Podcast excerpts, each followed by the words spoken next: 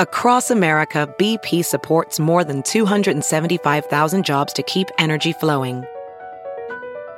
Jobs like building grid scale solar energy in Ohio and producing gas with fewer operational emissions in Texas. It's and, not or. See what doing both means for energy nationwide at bp.com slash investing in America. There's something magical about unboxing. When you unbox BritBox, you uncover a world of British entertainment. Stream the UK's most brilliant series, including new and upcoming seasons of Shetland, Father Brown, and Death in Paradise. Plus, new originals like Payback, Irvine Welsh's Crime, and Archie, the story of Hollywood's greatest leading man, Cary Grant. Unbox BritBox and escape to the best of British TV. Stream with a free trial at BritBox.com. Hey, it's Kaley Cuoco for Priceline. Ready to go to your happy place for a happy price? Well, why didn't you say so? Just download the Priceline app right now and save up to 60% on hotels. So, whether it's Cousin Kevin's Kazoo concert in Kansas City, go Kevin, or Becky's Bachelorette Bash in Bermuda, you never have to miss a trip ever again. So, download the Priceline app today. Your savings are waiting. Go to your happy place for a happy price. Go to your happy price, Priceline. Well, well, well. How are you? Mm-hmm. Oh, yeah. Push your earphones closer into your ears. Go ahead, really. I'm not going to yell, I promise, to George Carlin. Just push them in really, you know, like, it's, you know, don't go crazy, but like, because then I'll be like, hello. Now I'm in your head. Know, push them in safely. Okay. Well, well, well. How are you? All right, now I'm done. Um, our guest today is Patton Oswald. I say his name. Can you believe? I know I say Oswald. It's Oswalt. Jeez, get it right. Um, I think it's important that I tell you this because we noticed it about Patton. I didn't want to say anything when he was there because, quite frankly, it was a little uncomfortable. But there was liquor on his breath. Did I get you? Did you believe me? Um, it was very enjoyable. I'd love him to come back. It, the time goes so quick. I could have talked for a lot longer. We will do it maybe uh, maybe in the future. Okay? There's not a lot to say today. I'm in Chicago.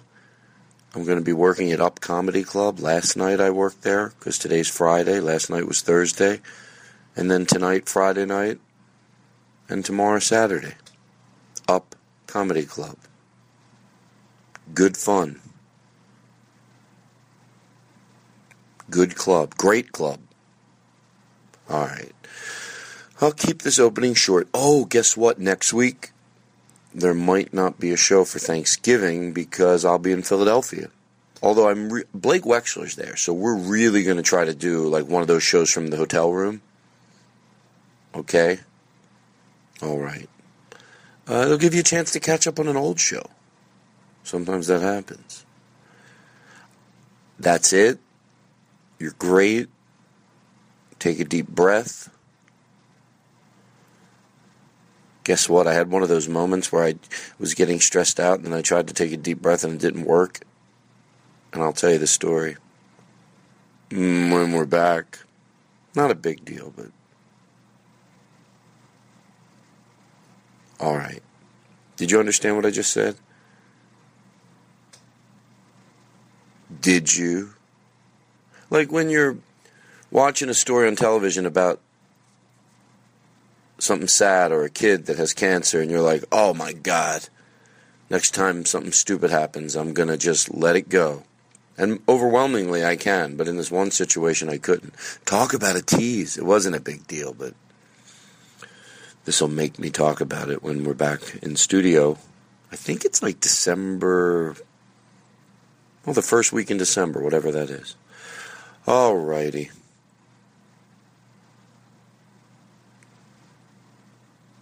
Goodbye.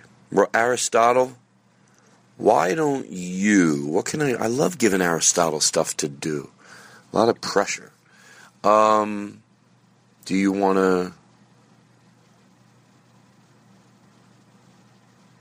read a poem? Do you want to?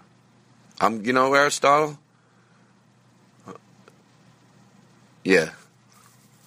No, I don't want to be this type of show where we read poems. Well, it's already too late. Okay, but you have to put some music underneath you, some really cool music, and it can't be your own theme. And by the way, there might be people that are listening to the show that uh, never listened to the show before, but because Patton's on, he might bring some new people over to the show, and they're listening right now. This opening I do into my phone, and then I'll throw to the show that we do in the studio. You never know. You never know. I don't take it for granted. Aristotle, I turn the mic over to you, and then you will throw to the show. Happy Thanksgiving. You're great. He. I'm not much of a poem reader, but right now I'm definitely in a mood to appreciate all the things that have happened, especially now that it's Thanksgiving time coming around. I just want to. I've been thinking about how insane life can be. And again, not much of a poem reader, so I googled um, like life appreciation poems, and uh, this is something I came across that I that I liked. So hopefully you do too. Life is crazy and totally unpredictable. It's going to push you over, kick you while you're down, and hit you and hit you when you try to get back up. Not everything can beat you. Things are going to change you, but you get to choose which ones you let change you. Listen to your heart, follow your dreams, and let no one tell you you're capable of. Push the limits, bend the rules, and enjoy every minute of it. Laugh at everything, live for as long as you can. Love all, but trust no one. Believe in yourself and never lose faith in others. Settle for nothing but only the best and give 100%, 110% in everything you do. Take risks, live on the edge, yet stay safe and cherish every moment of it. Life is a gift. Appreciate all the rewards and jump on every tr- on every opportunity. Not everyone's going to love you, but who needs them anyways? Challenge everything and fight for what you believe. Back down to nothing, but give in to the little things in life. After all, that is what makes you. Forget the unnecessary, but remember everything. Bring it with you everywhere you go. Learn something new and appreciate criticism. Hate nothing, but dislike what you want. Never forget where you came from and always remember where you're going. Live life to its fullest and have a reason for everything, even if it's totally insane. Find your purpose in life and live it. Um, I'm not exactly sure who wrote that, or if it's even considered a poem, because I know that there are certain uh, rhymes and uh, you know structure to poems, but I really like the way that sounded. So, have a happy Thanksgiving, and I'll see you in a couple weeks or so. Here's the show. Now entering Nerdist.com. I'm thinking about doing this every week like in a Chinese restaurant. I'm giving Patton Oswald. Here's a hot towel, sir. no, seriously, take a second. This is a uh-huh. thing I do the whole day. You don't just come in here and you you, you take a deep breath. Mm-hmm. You wash the day away. All that plane ride you had, it's gone. He's actually doing what I asked. He's on his face. Patton, I love you already. Can I tell you why? Once in a while, you give a hot towel. No one likes the hot towel like Jake. That's why I invite him over for dinner a lot. He goes, I love it. Are we going to do the hot towel? Well, but, but, you know, you're fun to hang out with too. But um, but he always embraces the hot towel. So we're going to ask you now. You see, you take a deep breath, and you, you, you feel better. Pores are open. Pour, let me have that. There you I'll go. throw it out. so I'm going to ask everyone to put their phones away, even if you're just texting. I really need them turned off, and uh, it's going to be a lot of fun. Maybe I had a few drinks. Uh, you started recording, right? All right, cool. All right, uh, you can we can start like this. What are we going to start? Let's start. Oh, you don't have to do this every Please week. say hello to Oh. comedy's national treasure, Todd Glass. I guess it's that's what he says. Sure. His new book is called The Todd Glass Situation. Oh, the Dale- oh, and a bunch Jake, stop it, Jake. About my Stop it. You don't have to- in stand-up you don't have to- welcome the program, the very funny Todd Glass. We can all applaud. Patton Oswald's here, everybody. Patton Oswald is here. Patton, we have had your name up on that wall Uh-huh. for a year and a half. Wow. Year and a half. Would you say a year and a half? Yeah, at least yeah, at least a year. At least a year. So 2 you're s- months. have We, I- we, we, we scribbled it before you were walking up the stairs. Would No. you consider Would you consider me like uh, like a Glengarry lead? Like What is- that's the you know the the really good leads that you want to. Oh, I've already lost you. No, you know no. What? I'm gonna. I blew it. Blew it right out of the gate. Just, No, you oh. didn't. You didn't blow anything. My funny car engine You blew say, up. Say it again. Say uh, All right. Glengarry. Uh, uh, Yeah, say would, the would line you con- again. would you consider me like a Glengarry lead? All right, they play. Patton Oswalt on the Todd Glass Show. All right. It's like a little jingle for you. Um, so listen, let me take a deep breath because I'm Uh, uh, revving do, way do too me and the high. listeners have to just let go of the fact that you recycled the bailouts uh, theme? from How my jingle? dare you? Wow. Okay. You do listen. I I'm just saying. I'm, Oh, I'm, I'm- I'm letting it go. I'm gonna. I'm here to have fun. I'm not gonna.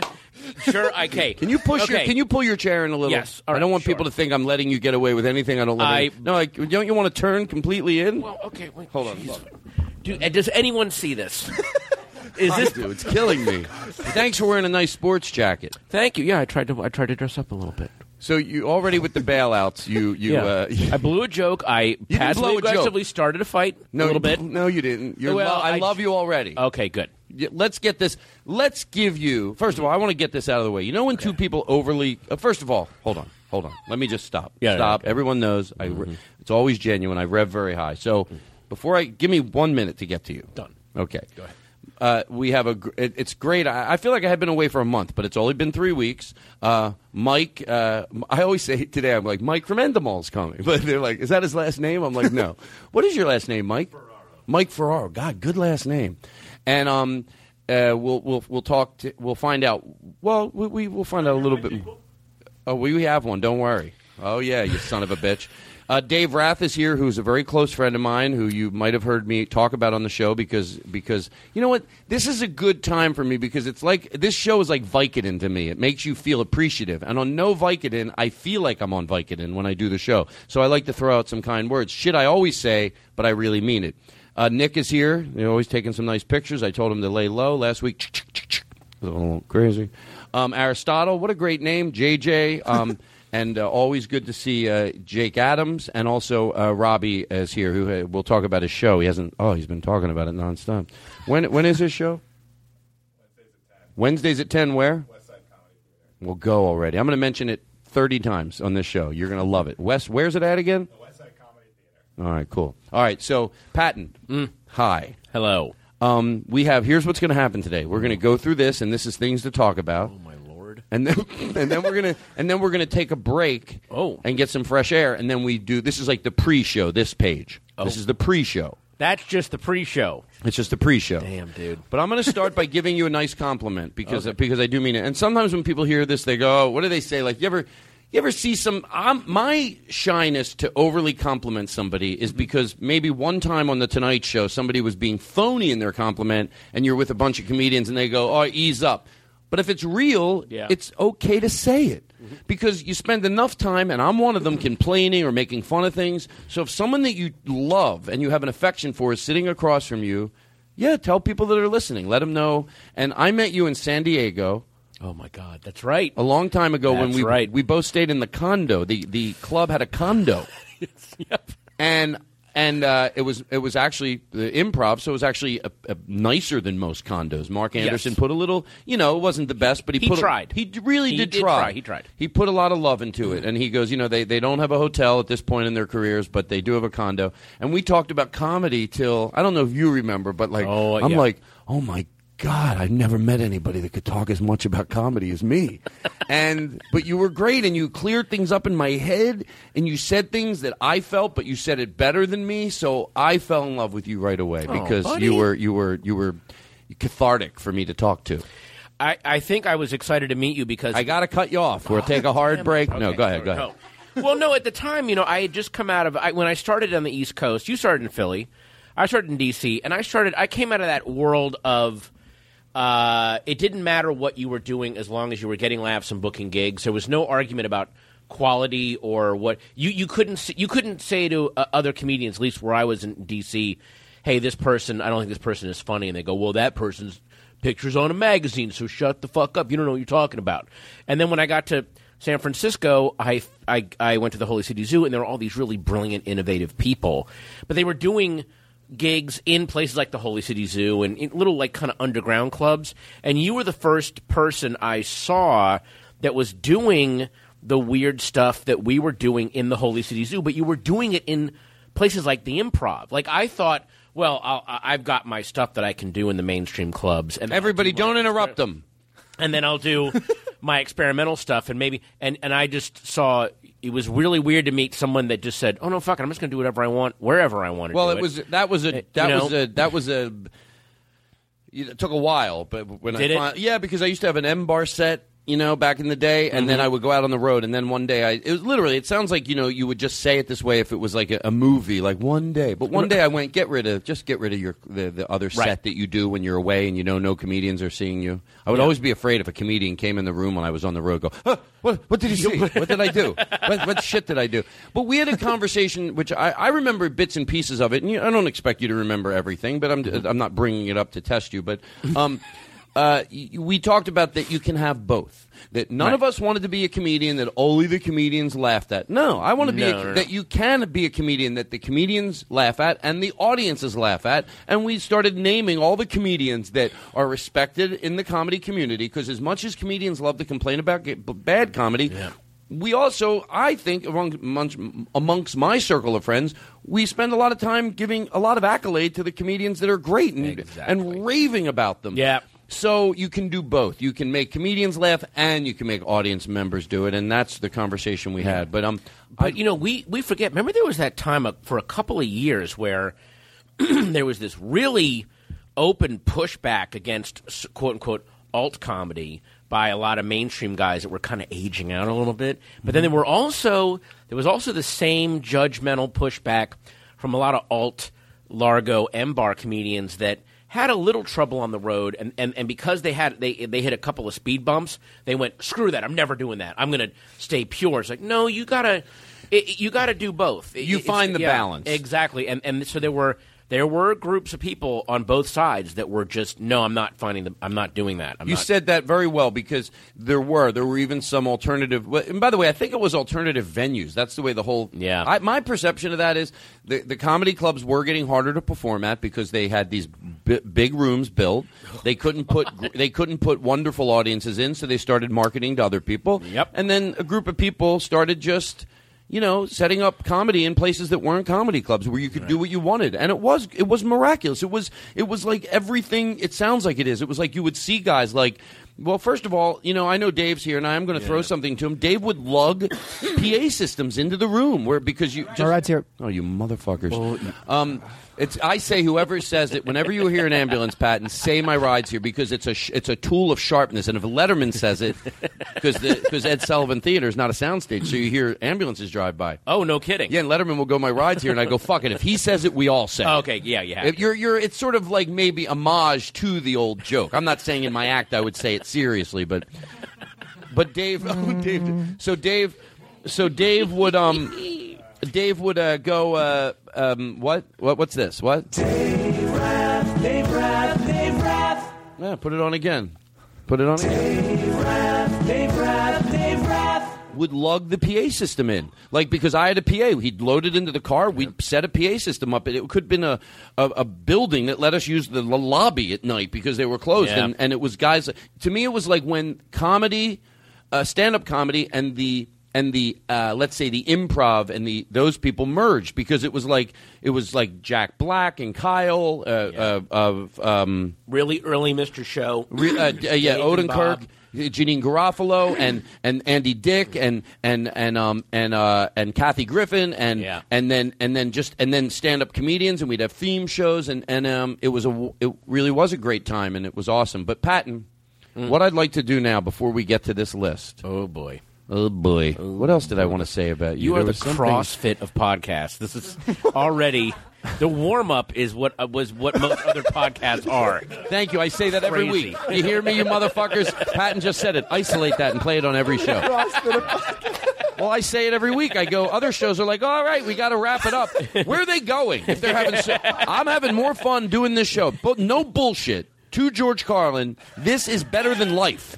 Because in life, I can't ask everyone to turn off their cell phones. And this That is true. This is this is better. I'm not. I'm, you know what I mean. I'm saying Yeah. it kiddingly, but I mean it. Like this is the best thing I do. So other, oh, we got to go. Where are you going? Why don't you tape that if it's so great? I got nowhere to go better than this, so I do a long show. What, what you really want to say is, if you're doing a podcast, where do you have to go? Right, where like you- you're already doing the podcast. Right. Clearly, you've got a clear calendar. Oh, Just hang out. Do the.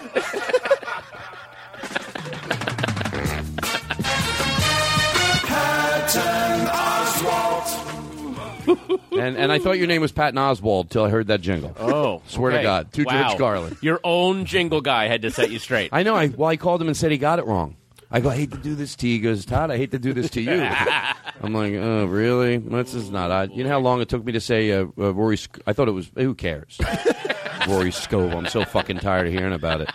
Um, so let's let's give you let's play you in. Let's Yes. do this right. Please. Okay? Can we do this? Okay, here we go. Um, maybe I'll bring it through the house. Let's do it. up. Oh, oh. you- okay, hold on. Uh, go ahead. Big fan and young adult. Ratatouille and Axe Cop.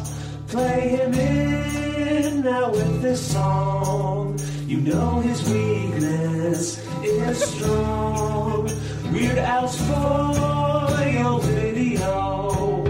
Bojack Horseman and Nature Calls. King of Queens and Kitchen Sink. Tragedy plus comedy equals time. The Todd Glass Show with Patton Oswald. Hey, Patton Oswald. With Patton Oswald. The Todd Glass Show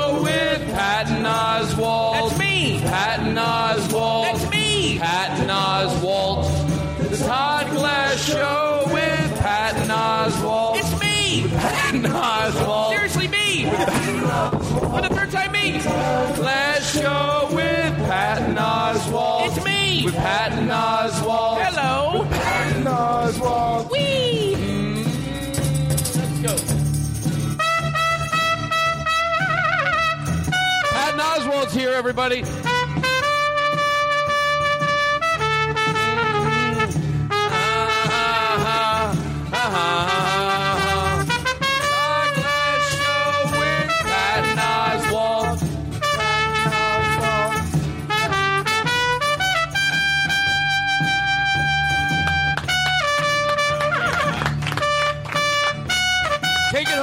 Mean, big time. Highest note you can hit. Highest note.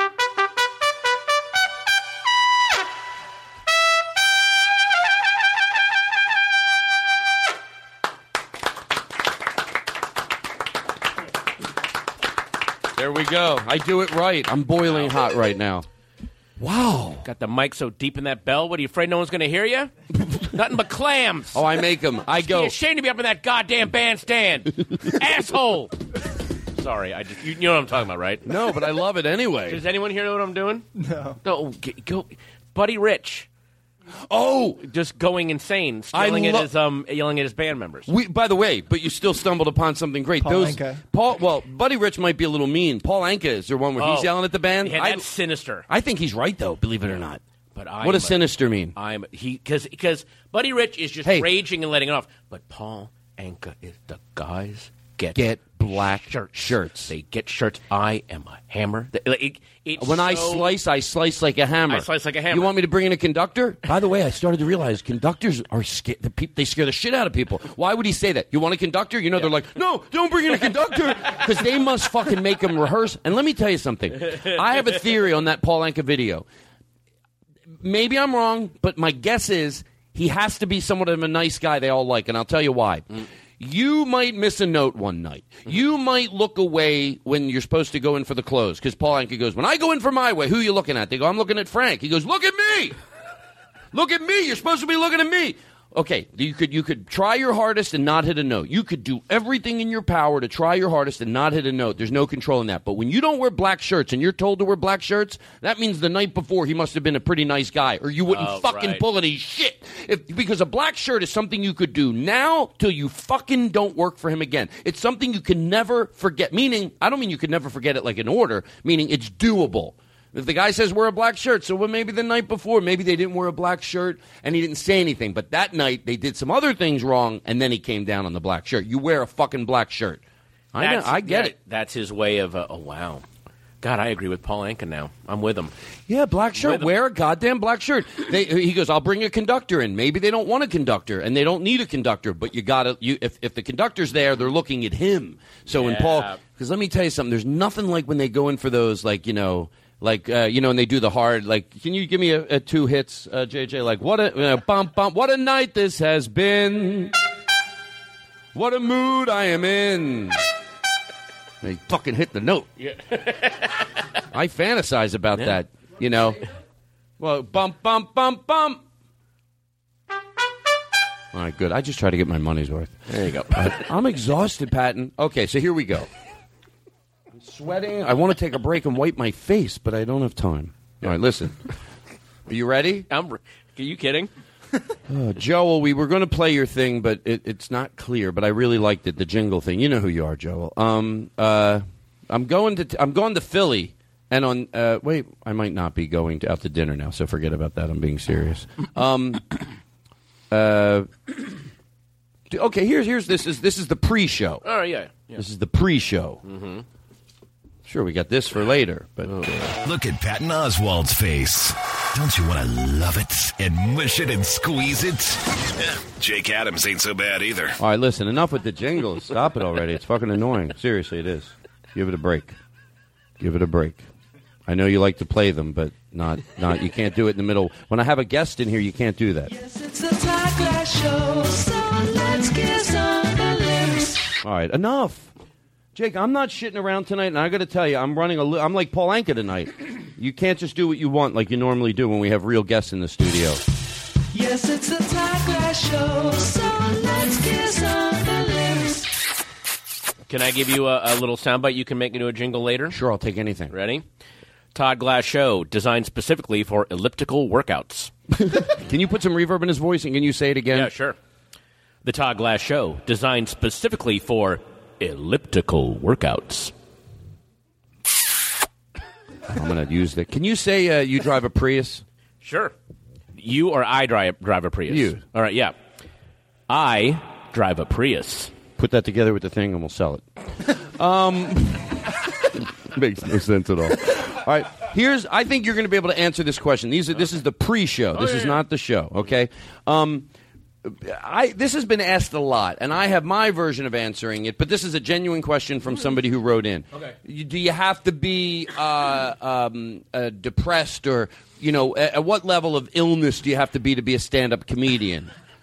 And I think you you have to beat to a different drum, for lack of a better saying, for lack of saying it a better way. But I don't think you have to have horrible parents. I don't think you have to suffer of depression. M- Some people might in this profession, or at least they maybe they discuss it. Maybe people suffer of depression in in other jobs too. But maybe in the artistic world you discuss it more. But what, what's your what's your answer to that? Uh, there's actually a very harsh answer to that question, uh, and I'll just put it. th- That's from Meg, by the way. Meg, Meg? I told you I'd remember. Okay, Meg, uh, that's a very good question. Uh, here's the very harsh answer: you have to be funny, and some, and, and I know I'm not trying to be glib. There are people that have had horrible childhoods and are very, very depressed, and it doesn't make them funny. And then there are people who have um, great childhoods and, and Jake. terrific parents and Stop.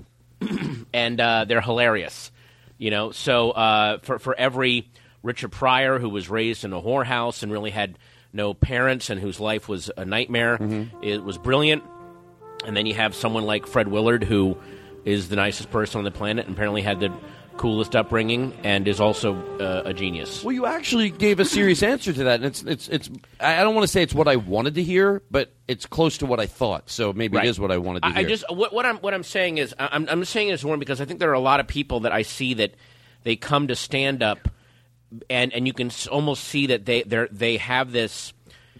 They they come to it like, well, I've already got the the shitty childhood and the awful parents box checked off, so I'm I deserve success now, and it's like, well. You have to then work at hopefully being funny because some people are just. I mean, I, some of the funniest people I know are they just have gr- they had great lives, and I'm sorry, it, it doesn't mean that that sometimes life's unfair that way.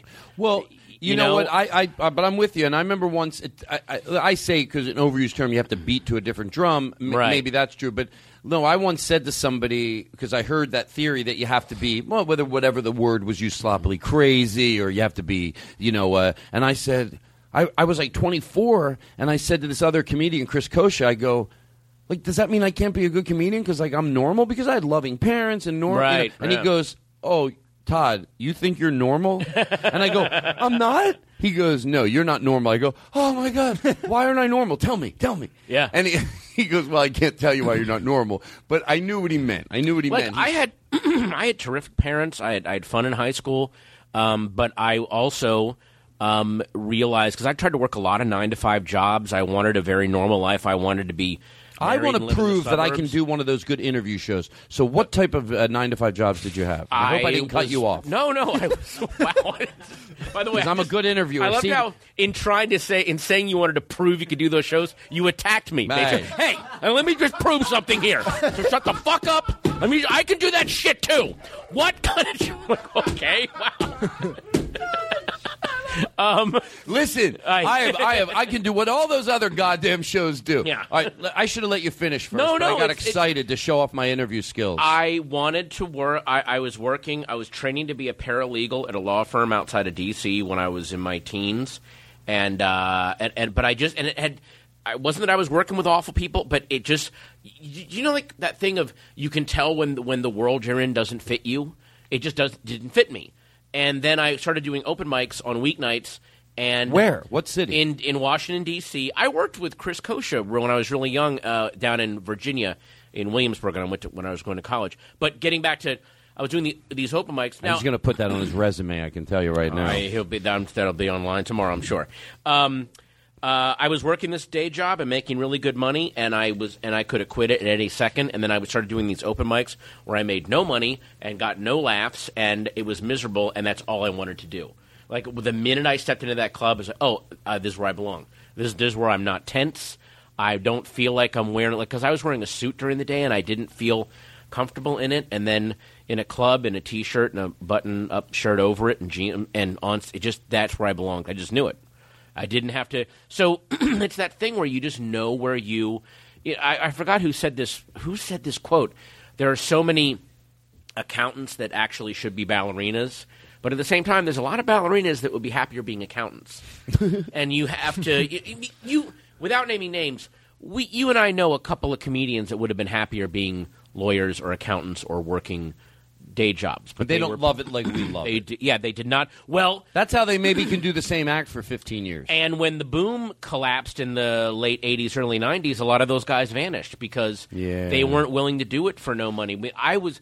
By, by the time, and I started when the boom was dying. I got into comedy in the summer of 1988. So I decided to hitch my wagon to a dying horse. I, I did not dying; it was dead. It was. I pulled my wagon up to a horse carcass, and then I I attached it to the horse and went. I hope this horse comes back to life and starts moving because I really like this. I'll just sit here on the road and hope this starts working. You you bring up a really interesting uh, uh, point. Is that I remember I was one of the guys that started doing comedy when you could make a shit ton of money. Oh, but. I know from my gut I would have done it for no money at all. But that was Mm-hmm. a bonus. But when there was that period where you couldn't make money being a first or two, a second year comedian, Oh yeah. I started to have a lot a lot of respect for those guys. Going, no, they're in it because the one reason they fucking love it. Yeah. they're not thinking, oh, I can get a check and you know They'll do this me. forever. All right, so I think you answered that very well. Yeah, you have you have to be funny. Uh, depression, ment- and and I fight with depression all the time, but that's not why I'm funny. I just I I'm a depressed guy that happens to also be funny, but it but it's not depression or depressed. Depressed. Um, I battle depression. It, it's an off and on thing with me. It just is. It's just there. What are you, a weirdo? no, I'm sorry. They're not. The, I don't know how to interview people. I have to admit it. That wasn't a good thing to say. No, I get upset and I get nervous and I don't know what to say. I, I get upset. JJ, do something. Um, play a. Play.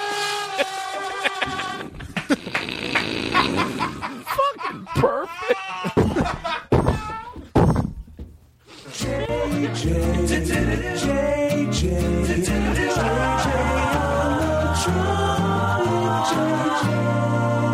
First time jingle. Um, no, I, I think it's you know better to uh, even though it might be a little bit cliche, like when people talk about that, it's Yeah. always better because it reminds me. Mr. Rogers said, "If it's mentionable, it's manageable," and that's exactly how we Oh, got into this shitstorm. That nothing was mentionable. Yeah. nothing was mentionable. Forget about the sexism and racism and homophobic uh, uh, behavior and and and um and uh, anti-Semitic people. It was anything. It was nothing. nothing. I see you. Uh, nothing was mentionable. Even if you had a, a, a child that was, uh, you know, uh, maybe blind, or if you had a child that was handicapped, they would go. Yeah. They would convince themselves, oh, they'd be better because it wasn't man. You didn't want to talk about it. No, when I was a kid, the blind kids, their parents would paint eyeballs on their eyelids and try to like, don't let anyone know that you are, you know. Wow, it's, it's, it, that's a it's a great blue shirt that Patton's wearing, right? Right, Scott? Yes. Patton Oswalt on the Todd Glass Show. It would paint eyeballs. But also, what it- it would is- the wait, what would the parents say again? That's a great blue shirt that Patton's wearing, right, Scott? Yes, that's right. Look at Scott checking you out with his big peepers. Look at those big peepers on my not blind son, Scott. By the way, I, I, I'm laughing, obviously, but I know there might be people go, what's Todd talking about? If you had a blind child, you'd be embarrassed. Yes, everything was on. If you got a divorce, you didn't. Uh.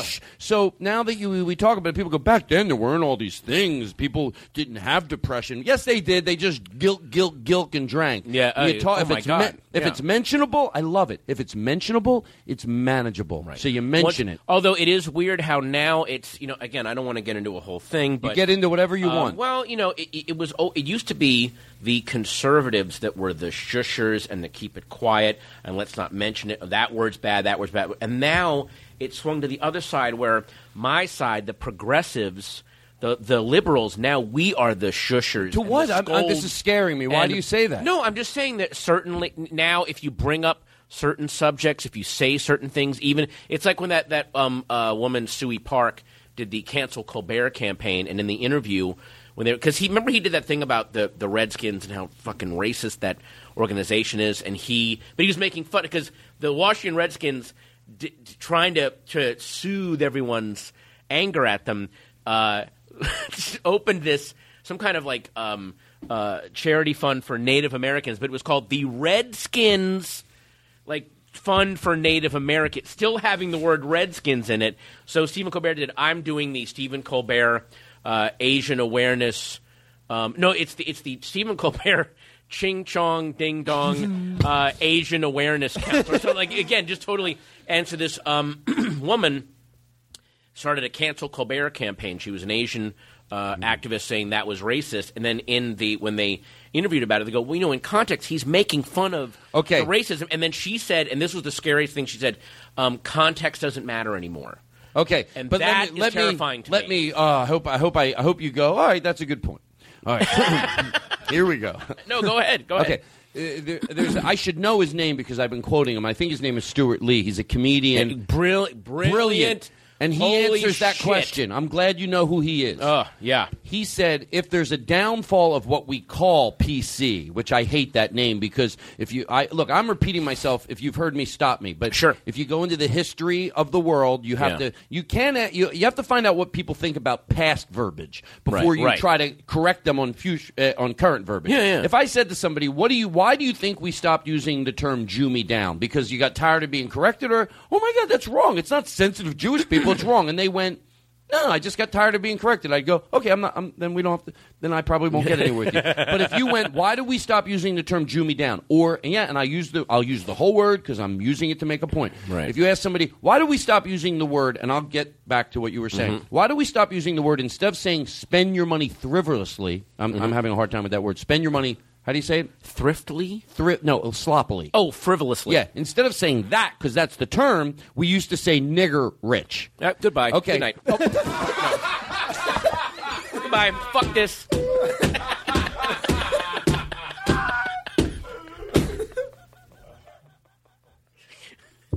Okay.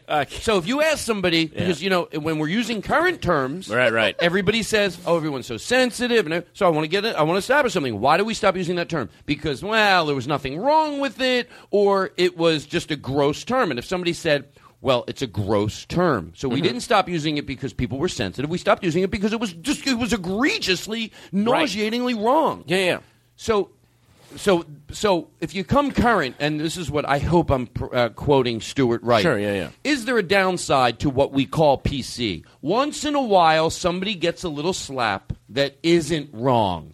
Yeah. Exactly what you're talking Yes. about. But overwhelmingly, that is a good, okay price to pay. Not that we wouldn't want it to be perfect. Oh, no. For the for the amazing amount of time that people are asked to be decent and kind for the right reason. And and and by the way, every time you ask people in the history to stop saying "Jew me down," you know they were they were like they were like, "Ugh, stop! Don't say uh, Right. And now when you say "Don't say retarded," ugh, don't say no. So the, it- once in a while, someone does get yelled at, and even I would say, "No, listen, that's a great joke, you fucking Yeah. idiot." Right. But overwhelmingly, it is somebody being I corrected am for the right reason. I am absolutely not against PC, but right, but what the thing that I'm worried about. And by the way, I'm not even saying, uh, you know, I'm just worried that we will create a generation that, um, you, you know, uses. Uh, uses PC like a chainsaw rather than the, the the elegant scalpel that it started out as. It was this really brilliant way of getting people to look at things. But when you start using it as this blanket thing, then we- we're going to lose. I mean, I, I just think that so much of our progress came through satire and you know comedy, shocking people and making them wake up to oh, that's why that word is awful. Right. You know, so but so if we take that way, it's like it's like a lot of comedians that we know post 9-11 started saying I can't tell jokes anymore this way. No, no, you need to be telling even more jokes because we the the post 9-11 we're being taken down some really evil, awful roads, and if we don't. If we give up the weapon of satire and give it up to the likes of people like Ann Coulter, and you know, and, and Rush Limbaugh, then we're fucked. Well, I then will they get to act like we are the rebels, we're the rock and roll outsiders. No, they're fucking not. They are stooges for the you know the powers that be. Oh, play a fucking jingle. No, Just no, Jesus no, no, Christ, no, I'm Patton, Patton. Let me tell you yelling something. on a street corner. Let me right tell you now, something. But Let me tell you something. uh, we're, we're, we're, this is the part of the show. This is the pre-show. This is what we talk about. Okay. And I know what you mean. Like I used to listen to uh, maybe if, if as long as somebody still has the ability to be funny, which Yeah. you do. I like to talk serious, and then we'll take a break. I love Okay. everything you're saying, and you are in great. You're, you should be comfortable. You should be. I'm, I'm happy that you're saying this. The listeners overwhelmingly, when they bump into me at clubs, a lot of them say we're okay with it. You know, and, Okay. and, and, and, and by the way, just because I'm still paranoid, to let you know I'm with you on the opening of the show, sometimes I'll have Aristotle say the show starts 48 minutes in. That way, if somebody goes, I'm just in the mood for the silly part of the show, but guess what? They go, stop saying that. We listen to the whole show. Oh, okay, good, good, good, good. And it's okay. and it's good, and it's fun to hear it Yeah. from uh, from somebody uh, different than uh, you know uh, you know if you heard somebody like it's like listening to Jon Stewart What he- Right. Eh, how do you like this, Mike? What Jon Stewart did for politics, I think sometimes I hope, if I can put modesty aside, that sometimes we can do that for social issues. It's the Good. way we talk, a little different. It's a little Yeah. poetic vulgarness that we take Yeah. something and we shed a little light to it. So we can't give up. We can't give up strategic bad taste. Uh, now it's enough. All right. No, we can't. I'm sorry. after all that. No, but but uh, I think we're, we're we're sort of merging right over here to another topic uh, before we take a break. That um, I just don't want to be a bully with a microphone, and I talk about that a lot. No, no, no. I always. Andy Kindler told me one time. He's you always. He was the first guy that taught me about pick your targets and shoot up and topple the mighty. Right. Who are your targets? Because a lot of times, you know, I was because I was so insecure. Um, and not that I was ever a bully with a microphone, but I was picking on very easy, obvious targets. You know, like, oh, really? New Kids on the Block stinks? wow, that's ballsy. You know, so it was more like, you know, shoot a little higher. Right. So you know, that that was I, I I've always tried to use that. I do believe in you kick upwards. You, you, yeah, you, you, you, you. Instead of, you know, when I hear comedians say, you know, like, uh, why, instead of picking on people that are uh, transgender, why don't you pick on the people that bully transgender people? Yeah. And that's what I like when I hear a guy that's always like, rah, rah, rah, rah. just. And by the way, you go, well, who, who's to decide if we're picking on the right side? I know the answer to that.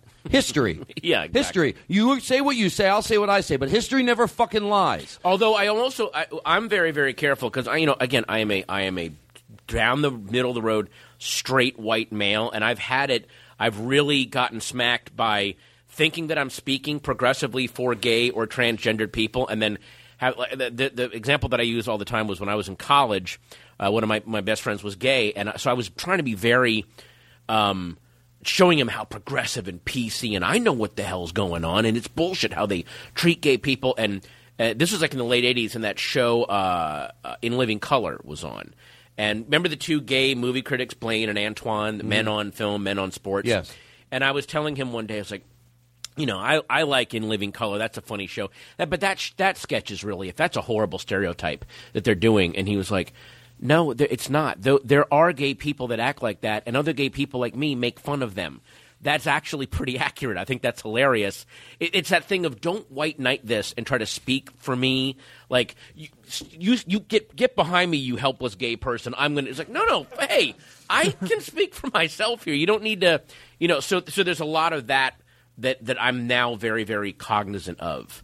That when you're when you're speaking for what you think is an oppressed classroom, like maybe don't They're- speak they're- for me. Right, and people earn the right because of their views to to to uh, to say things that are sarcastic and say Yeah. things, but you have to earn that right. Right. Uh, but here's the, the last thing we're going to talk about before we go to a break, and then we're going to get some fresh air and come back. We, we, I, when I bumped into you at the airport, which, by Yeah. the way, I couldn't believe. I was in Vancouver and you were in Vancouver. Yep. And uh, you saw me, and you just went, "Keep walking, keep Just- walking." nope, and then I kept walking. Save it for the. And you will. You committed. But you I went, couldn't. got out But- and then came back. We both we both did the same thing. We both tried to commit, but then I looked back and he was looking back. yeah, and no, I'm it's like, oh, we God, both I- looked back. I hope he comes back and says hi. Yeah. Don't commit to getting on that plane. As much as I respect you, do not get on that plane. okay. Here's the last thing. Right. Somebody told me I I thought this too when I and I'll go long and then I'm obviously wide open because Oh, you know yeah. there's some people that have come to this show today. I'm very aware that Mm-hmm. they they are a fan of yours, so they went oh they saw your name and they listened to the show, but they might have never listened to this show. This is Oh, okay. and they're and I and I, and I want to lose them. They might there might be people already going nah you know this. Listen, Patton's here because we uh, we care about each other. So maybe you should keep listening, and then you'll care about me, and we'll and I'll care about you. So don't If- give if- up on me. If there are any first time listeners to the show, let me tell you something, and, and I, I don't want to make you uncomfortable. Go download every episode of this podcast. Listen to it from the very first episode on. It is this epic. I, I, it, this this this sh- this podcast to me. This along with um, uh, a, a podcast called The Dollop. This is my comfort food. Like when I'm, I will go back and listen to episodes. Just th- this is it's like you're you're sitting in a restaurant and you're near a table of really cool, funny people hashing stuff out, and it's just great. It it, it makes me hopeful. well, can I tell you? I'll, I'll say I'll put it that way. My brother said. The Todd Glass Show. Voted number one by the Podcasters Association of America. All right, Jake. I mean, I appreciate it, but um, by the way, Patton, thank you, when people compliment you, my brother told me I, I don't know what to say. And one time my brother said very simply but brilliantly, I go, I don't know what to say. He goes, Yeah, that person said you had a good show and you spent 20 minutes telling him why it was bad. um, I go, so I go, Well, I don't know what to say. He goes, Well, why don't you? My brother's a teacher, so he- with his teaching ability, he goes, Yeah. Just say thank you. So thank you. Oh, that that's kind, go. and I appreciate it. Um, when I bumped into you, Mm-hmm. this this is everything that I talk about, but in a new way. We had talked about uh, that John Doerr saw Meatballs, the movie, Yeah. and and I had just seen. Um, uh, uh, the mo- uh, the college uh, b- back- Spaghetti. No, uh, what Animal House? Yeah. and we both thought the same thing. We're like, I, I want to go along with this because if I don't get this out right, Yeah, no, sure. I'm not going to be able to get it out.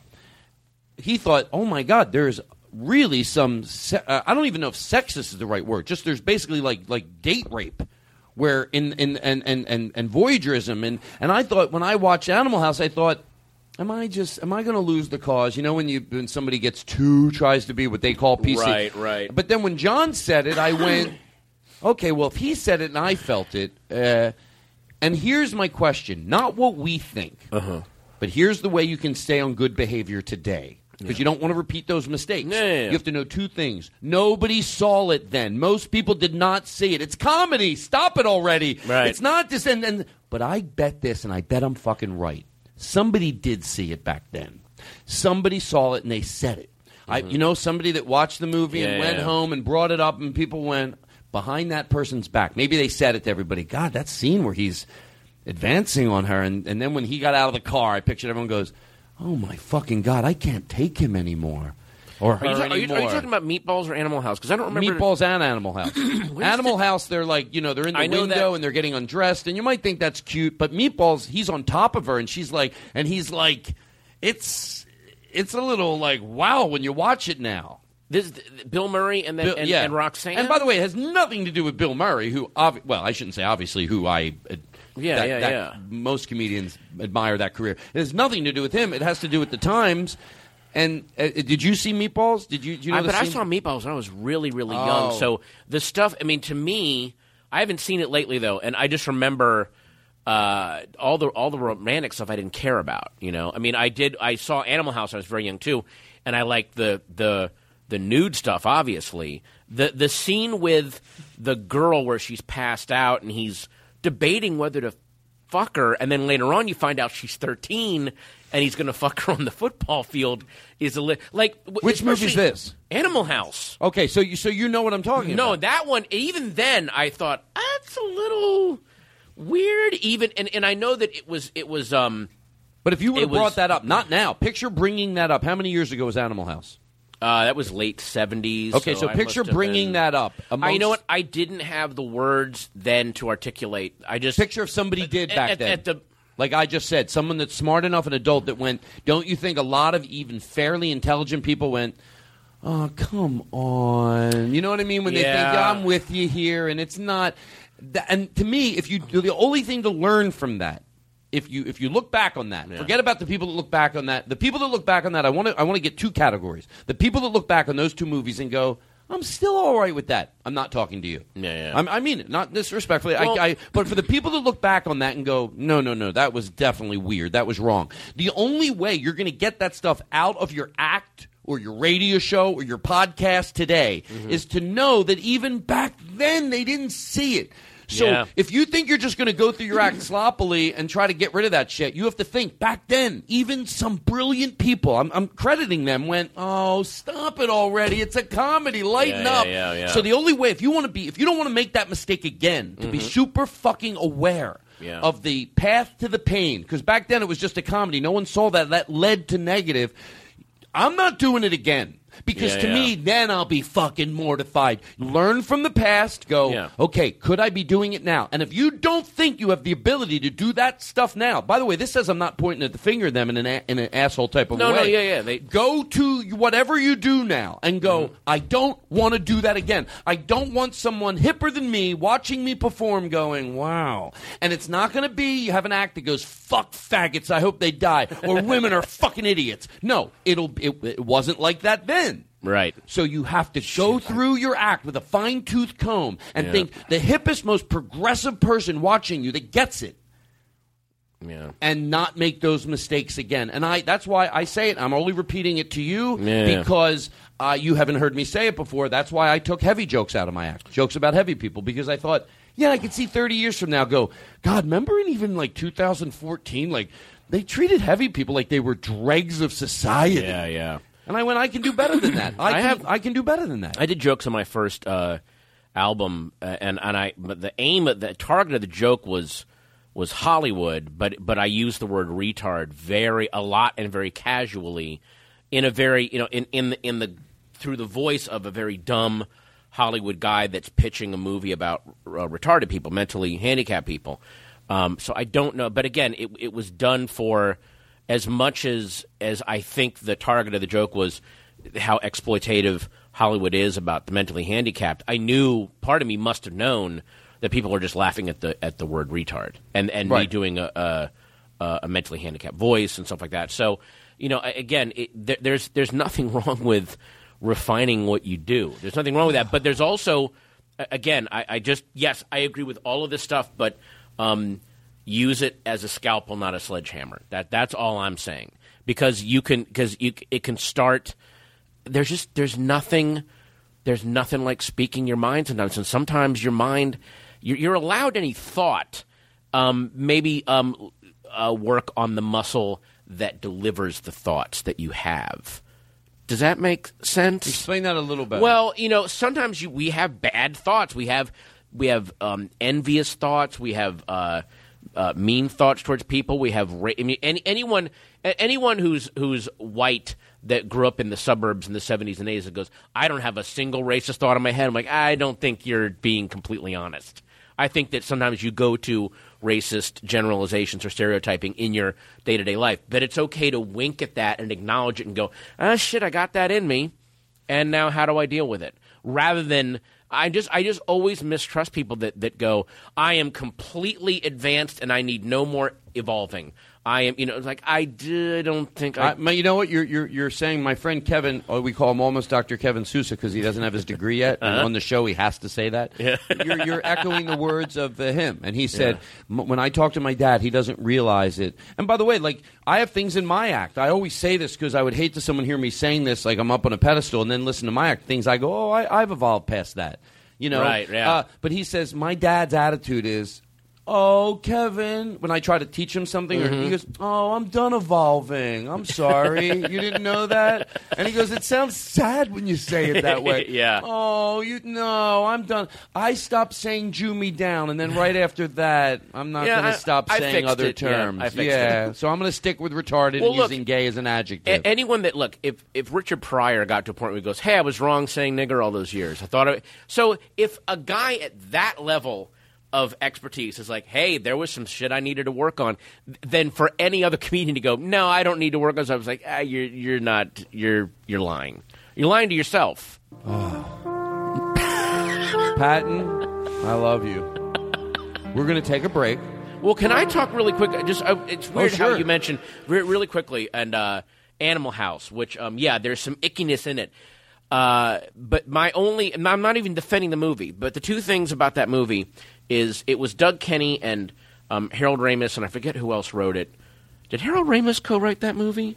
Yeah, they were being very open and honest about their experiences in going to college in the late 50s early 60s where that shit was going on and they were trying now again they were going for maybe some kind of creepy jokes about it but it was shit that they saw maybe shit that they did you know but but they weren't trying to sugarcoat it and if you watch animal house yeah the omegas the the the mean guy frat they're they're assholes and bullies but the deltas are also kind of pricks and are, are kind of bullies and mean to people and are just as exclusionary and make fun of people for being fat and being nerds and being weirdos.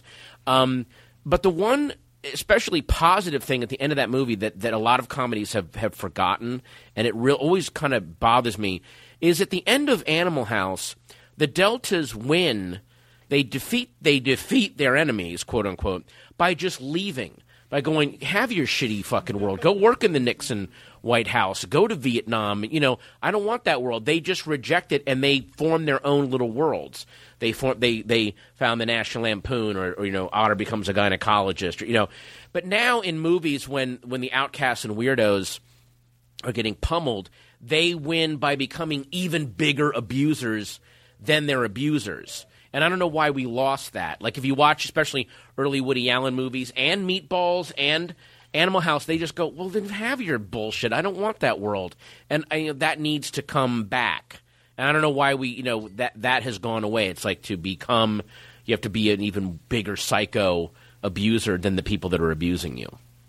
Our guest is Patton Oswalt. You're listening to the Todd Glass Show.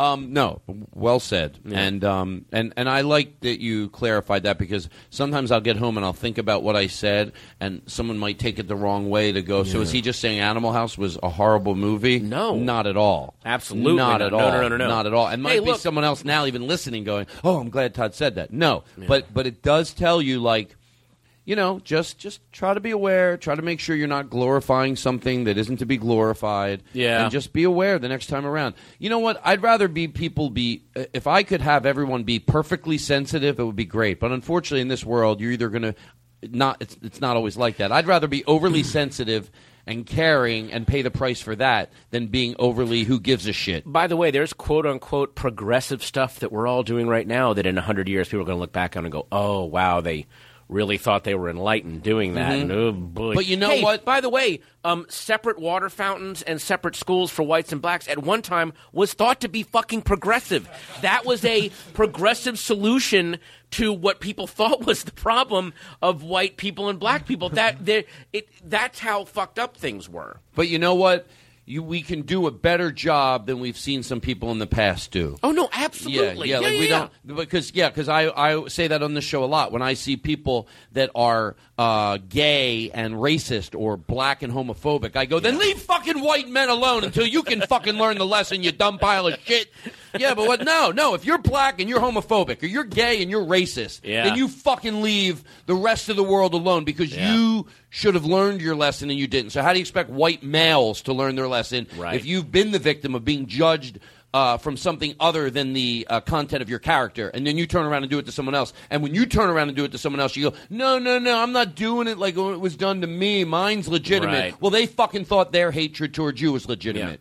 I mean, you've also got to you have to embrace the times in your past, and and you got to wink at it and laugh at it and go, "Holy shit, was I wrong?" When you were fucking wrong, and look at it and go, "Hey, I, I learned." You know, um, uh, this is a weird thing, but the Hollywood Reporter yesterday put up their review online from 1978 of the Star Wars Holiday Special, which is one of the worst, most unwatchable train wrecks that was ever on TV. It's this notorious piece of shit, and they gave it a glowing review. This was, the, and they put up going, "Hey, we boy, were we fucking wrong about this?" They didn't try to hide it, didn't try to bury it in their archives. They're like, "Hey, we make mistakes." That, Well, you know, that's it doesn't why- stand. It's like, oh, there you go. You got to just Exactly. oh, own your fucking past. Just Well, own it. That's why when you just said, "What if somebody listens to this?" I'd like to at least be proud that they heard what you just said back 60 seconds ago. Like, yeah, people will listen to this and think we thought we were progressive, Yeah. meaning that we're aware of it, but we're Yeah. at least trying to be alert. All right, listen. Here's what we're going to do. Hmm. What time is it? All right, we're going to take a quick break. Yeah, I need another bottle of water. And then we're going to come back and. Uh, you know what we're going to do? Last week I took some. I said I, I I'm uh, obsessed with food. I can't stop eating. That's my vice. Oh, look at me. Who are you sitting across from? Patton, let me tell you something. It's getting to the I'm point where I getting might. wider than I'm tall. Shut the fuck up! It's getting to the point. Patton, you are it doesn't skinny matter. and cut. It doesn't matter. Oh, it doesn't ugh. matter because uh, it doesn't make my arteries not get clogged. Oh yeah, that's if true. I eat a lot of shit, I go to the gym every day. You know, I go to the gym and I work out because I don't want to. I'll talk about it another time. But but anyway, so my all my empathy from somebody that's coming getting through a drug problem Yeah. comes from my eating, and I'm thinking, God damn it! Every day I go, you get it, you know? Holy shit. So I go off on a rant sometimes. Like I think of someone that's. Um, going through a problem with uh, drugs or alcohol, Right. and I always tell them that I think just know that even if you think people gave up on you, behind your back they didn't. They're hoping for you, and and that when my nephew, he's been five years sober, and I know when he walks into a room, I know everybody looks at him, and I'm repeating myself. They go, "You little fucking superhero." You fucking superhero. You were Yeah. addicted to all this shit, and now you've been clean for five years. You are a goddamn superhero. And I get Mm-hmm. all that from my head from knowing what it's like to even turn down food. Yeah. And he did it with drugs.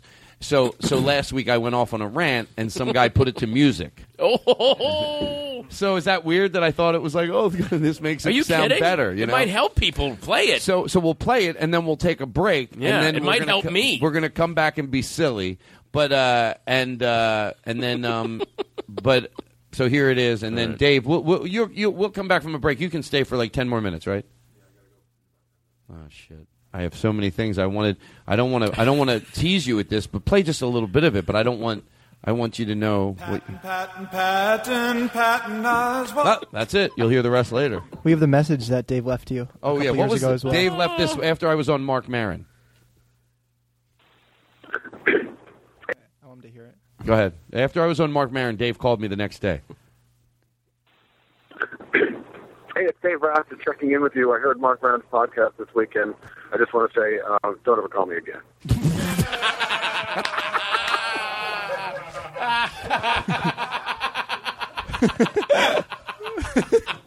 I just say, don't ever call me again. all right, so uh, all right, let's play this. Then we'll take a break, and then um, and then uh, we'll. Uh, oh God, there's so much to do. We're gonna read tweets. Maybe you have some tweets you think are funny. Um, oh. By the way, uh, Dana, I should read this tweet, but I won't be able to find it. Dana Gould said that Charles Manson is getting married. Oh, I did it. You, I'll read all my. I did like five uh, Charles Okay. Manson get married tweets last night. He said karma doesn't. He said something about karma takes a long time, but eventually it gets to you because he's married now. I'll All right, read- I I'll like read to I- I explain it. All right, we'll we'll read them. So here, um, everything's good. We're gonna. Oh, come- actually, but hang on. When we before we come back, do, do you have like a little sting of music that's like light, rom- like romantic kind of? but no, not for you. Damn. He hol- my friend Troy. Con- Damn. no, no, Patton to George Carlin. Yeah, that means the truth. My friend, my friend Troy Conrad gives him a million cues a show. So we made this for him, but he hasn't been on the show yet. So Jake gets anxious and he's like, He. By the way, Jake, you literally held that up like an abused housewife. Like, he told me to hang. Can, can I tell you what we thought about doing with this?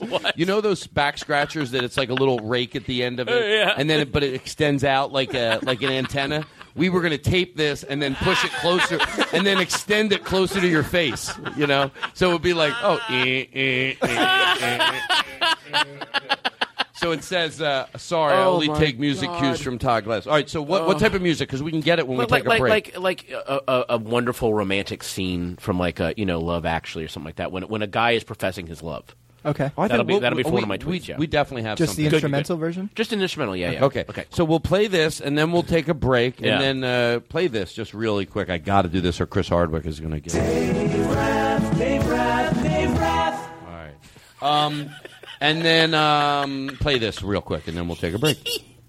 Dave Rath, Dave Rath, Dave Rath. See, this could be a late night show. we have a th- we have a we have a thing we do. We, we we bring the guests on, we talk about stuff, and then you'll see what we do next, and it's a very comfortable thing for guests. Think That's of the think of the freebie extra web content this show would generate every. I mean, the reason that John Oliver's show is such a juggernaut is because they post all their stuff for free on YouTube, and then everyone. Th- this show is just. I have. that. I'm We'll, we'll you. talk about that later. But um, so um, play that. Oh boy! No, Jesus. Yes, it's the Todd Glass Show, so let's kiss on the lips. All right. You know what I want this show to be a late night show, not with microphones because that's been done before. Just where we have a, a cool set, whatever it is, and every show. You know when there's a show that's been on the air for like 30 years and it comes to an end, like Letterman. He Yeah. seems to even get more comfortable, like fuck it attitude. Yeah. Which the fuck it attitude it doesn't have a fuck it outcome. It has a outcome of oh god, I wish you were doing this all last, along. last week of senior year in high school. That's what it is. It's- yes. That, that, the last month of Conan on NBC was some of the best TV I've ever That's seen in my what, life. Even though it's a theme, I think it would work for giving us that. That the show I want to have on late night is called the last show with Todd Glass, and every show is our last show. And literally, where I will, if it, if if, the, if it's done the way I want it, I will make a speech at the end of every show that will make someone cry. And if it doesn't, I didn't. Then my fucking writers get fired because because I want it to be where every goddamn show, confetti, rain, every fucking show is the last show, and it's called the last show, which serves as a double innuendo. The last show because it's on maybe at midnight or one in the There- morning. and, oh, the, and the last show. So and people love that. So anyway, here we go. We'll take a break. We'll listen to this, and we'll, we'll be right back right after This this. is sent in by Andy DeVries. Yeah, thank you, Andy. I like it. Hello. Hey. He just How you took- doing? That's How are me. you? Oh, good. Mm-hmm. I'm not bullshitting. When I ask how you're doing, you answer. Oh, okay. Doesn't matter if I can hear you. I hear you. Believe me. How are you? Are you? You are? No, seriously. I always say whatever it is you're trying to not do. This is the type of motivation I wish I had. So that's why I always keep doing it. Listen, you fuck. Today's not the goddamn. Listen to me. Remember what I said about being a superhero? I wasn't fucking shitting around. It wasn't a little cutesy line. I know what people say behind people that I know, behind their back when they reach a certain point. Everybody's fucking proud of them. I don't give a fuck if you think they gave up on you. They didn't. They didn't. So you fucking dig down deep. I don't care if you have to take a fucking bat and swing it into a pillow. I didn't want to sound aggressive in telling you to. I don't want to be angry about it, but you know what I mean. When you've got a dig, fu- when you you can't say you got to dig deep. You go, no, it's not going to help you. You got to fucking dig deep, you son of a bitch. You fucking hear me? Do you fucking hear me? You can fucking do this, and I'm not shitting around. Just fucking do it. Listen up. You got it in you you gonna do it, and you're gonna look back on this. And you know how they say you can't change your past? Yeah, I wish you could. Well, you can. The way you live the present, then your past becomes different. So you can change your past. And you're doing it one goddamn day at a time. And I get it. I get it. It blows. But life will be better. All right. And uh, and by the way, one more thing. If I hurt your ears when I yelled, if you knew how important that was, be you wouldn't be angry. So if you're angry, well, stop it.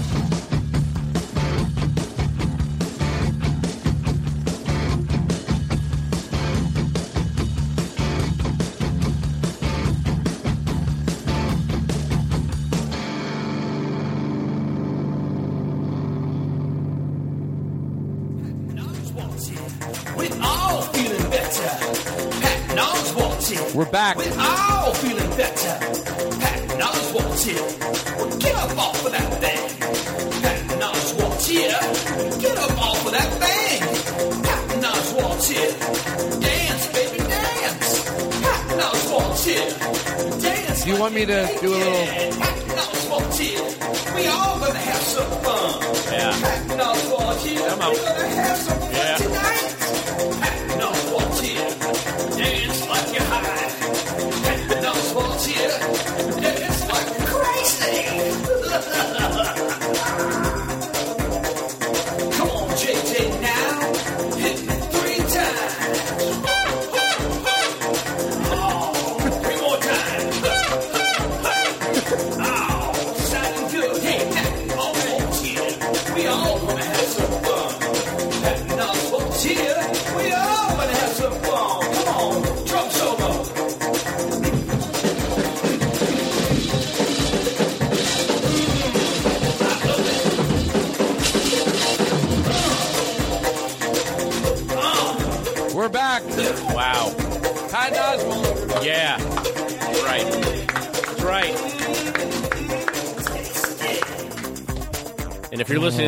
Now, just know that I'm on an elliptical hitting the fuck out of my target heart rate listening to that.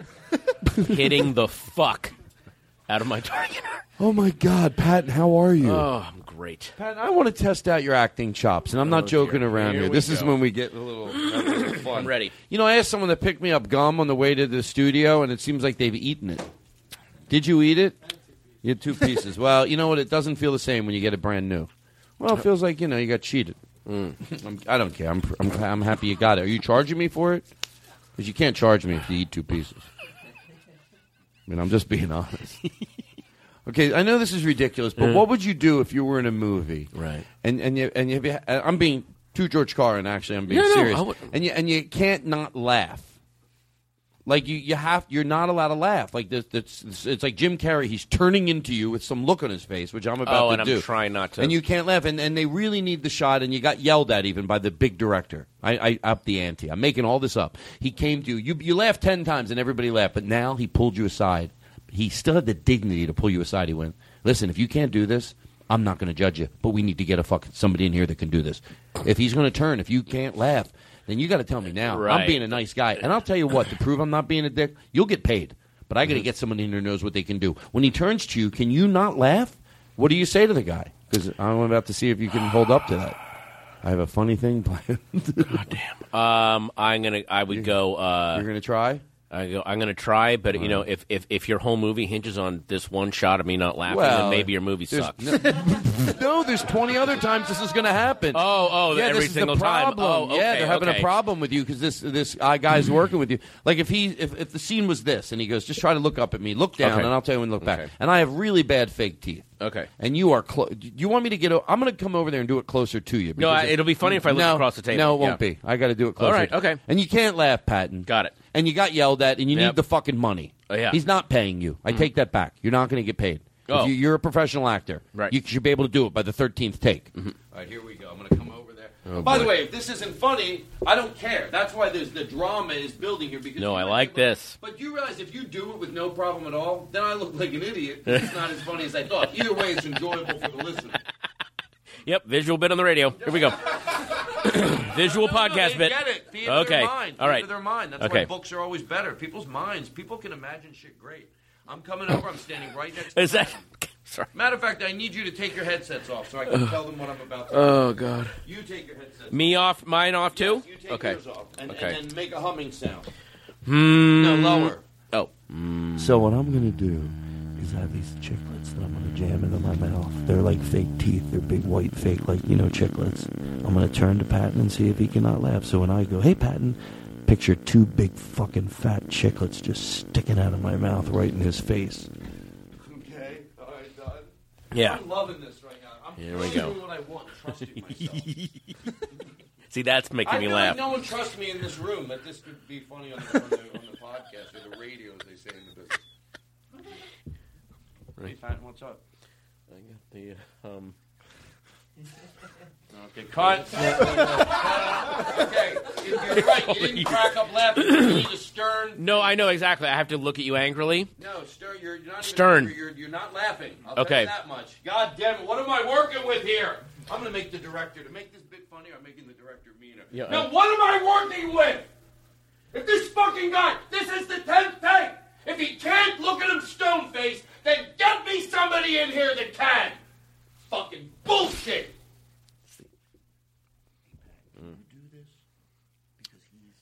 Yeah, I can tell. Um, All give right, me- action. Okay. Hey, what's up?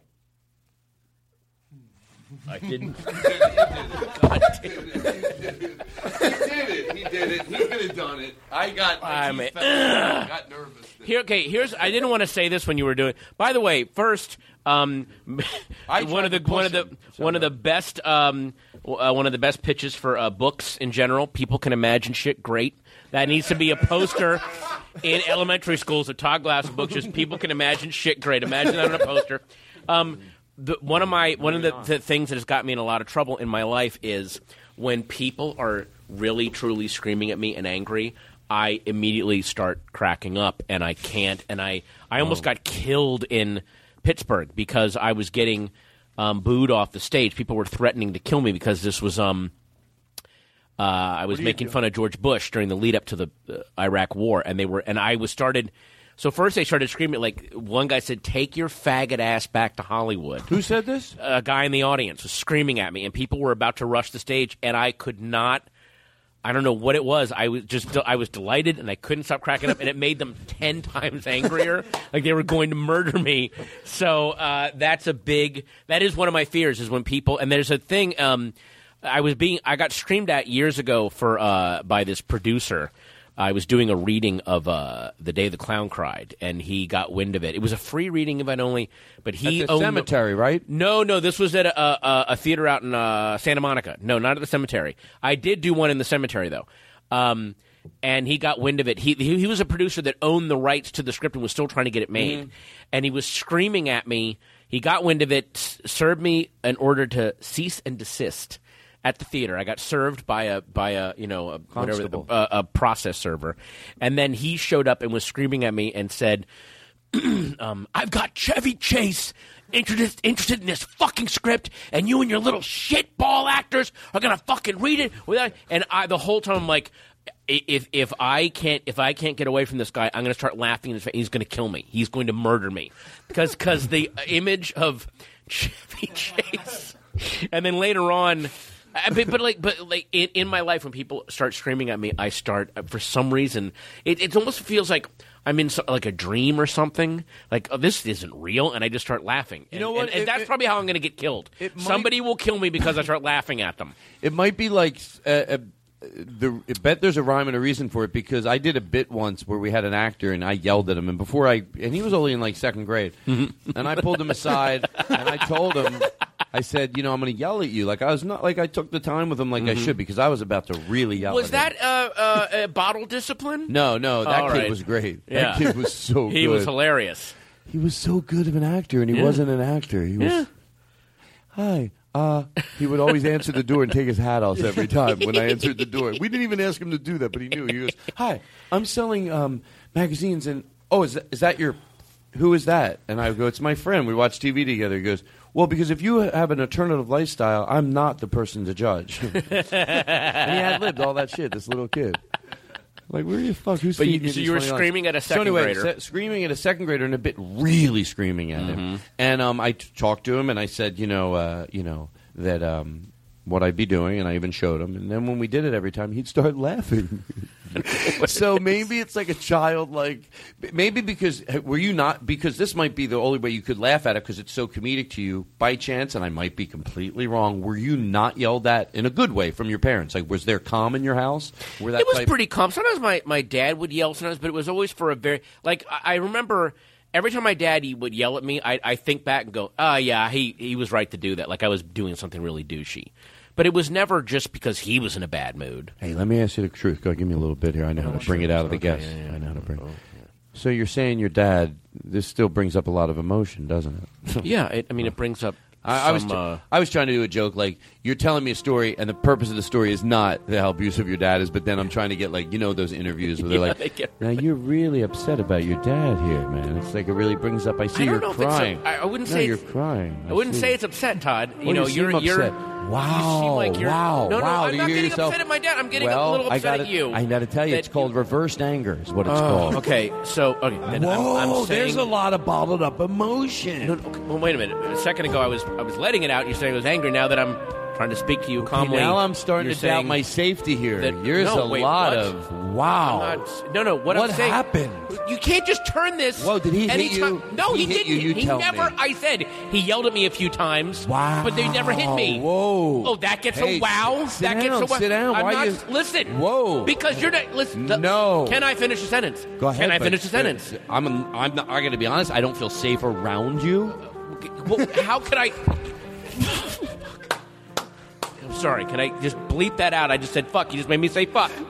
Oh my god! Turn it off. It's so.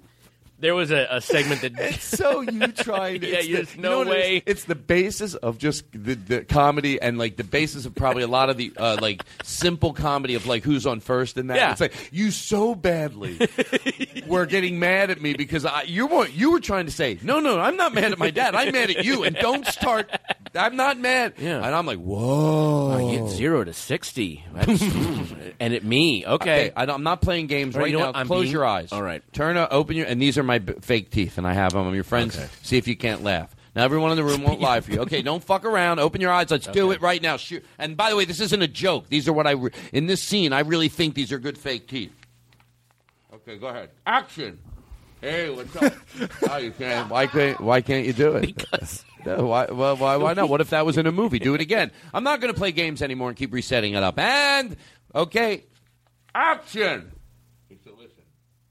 Do you think that you can do it? Ah, you yeah, can you're- do it. Yeah. you to crack up. There you go. You didn't have any problem doing it either. Like you did it the second time. I'll admit it. I'm Yeah. not trying to play games with my No, audience. no, it's- yeah, I I, was- don't. I tell them the truth. Mm. I tell them the truth. God damn those teeth. Do it. Do it. Open your mouth again. All right. Right. Anything? No, uh. Uh, Maybe I'm getting childish. No, yeah. Laughing at how ridiculous this is. I listen. It's the worst acting coach on the planet. What if you're in a scene with a guy with chiclets in his mouth? You know, you know. If, if, oh, so if this isn't Patton Oswalt. What's this, everybody? Patton, Patton, Patton Oswalt.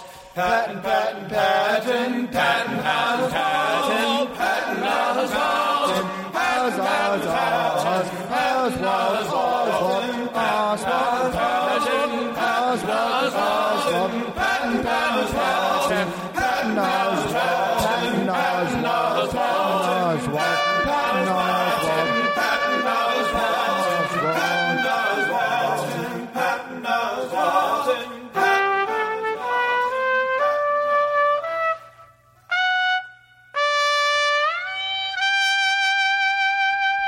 Thank you. God, when you take it home, you you know what you're doing. It made it all look like it worked out perfect. Yeah, because he, was- he takes it home. It makes it look like all that happened, and then it settled down. Oh yeah, I don't like when it stops abruptly. I like No. to make it look like I know what I'm doing. yeah, tape bits and live. That's right. so listen, the fake teeth bit that's that's on there. Um, written don't, down. Don't think I ad lib that ah. shit. That's that's on my to do list. on my blue cards. Oh, is there anything funnier than the Art Fern voice when you're? Oh, I was. I was. I can't say what I was doing, but I was shooting something.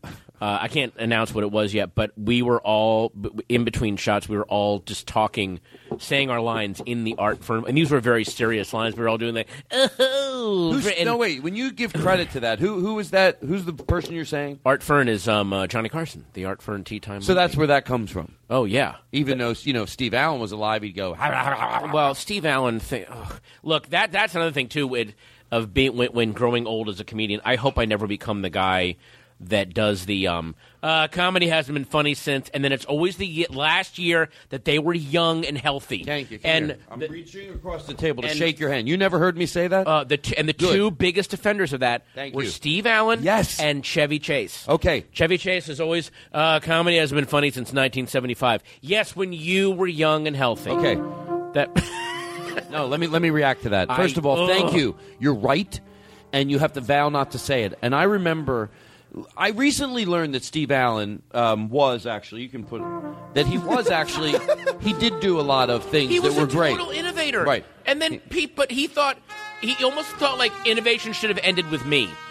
Like and, Right. and, and then it should And- have ended with me. And when Steve Allen said that, it would always make me as it like it. Let me hear. Put a little reverb in this. well, I need to score my speeches right. Good. Re- little more reverb. I know what I'm doing. Ladies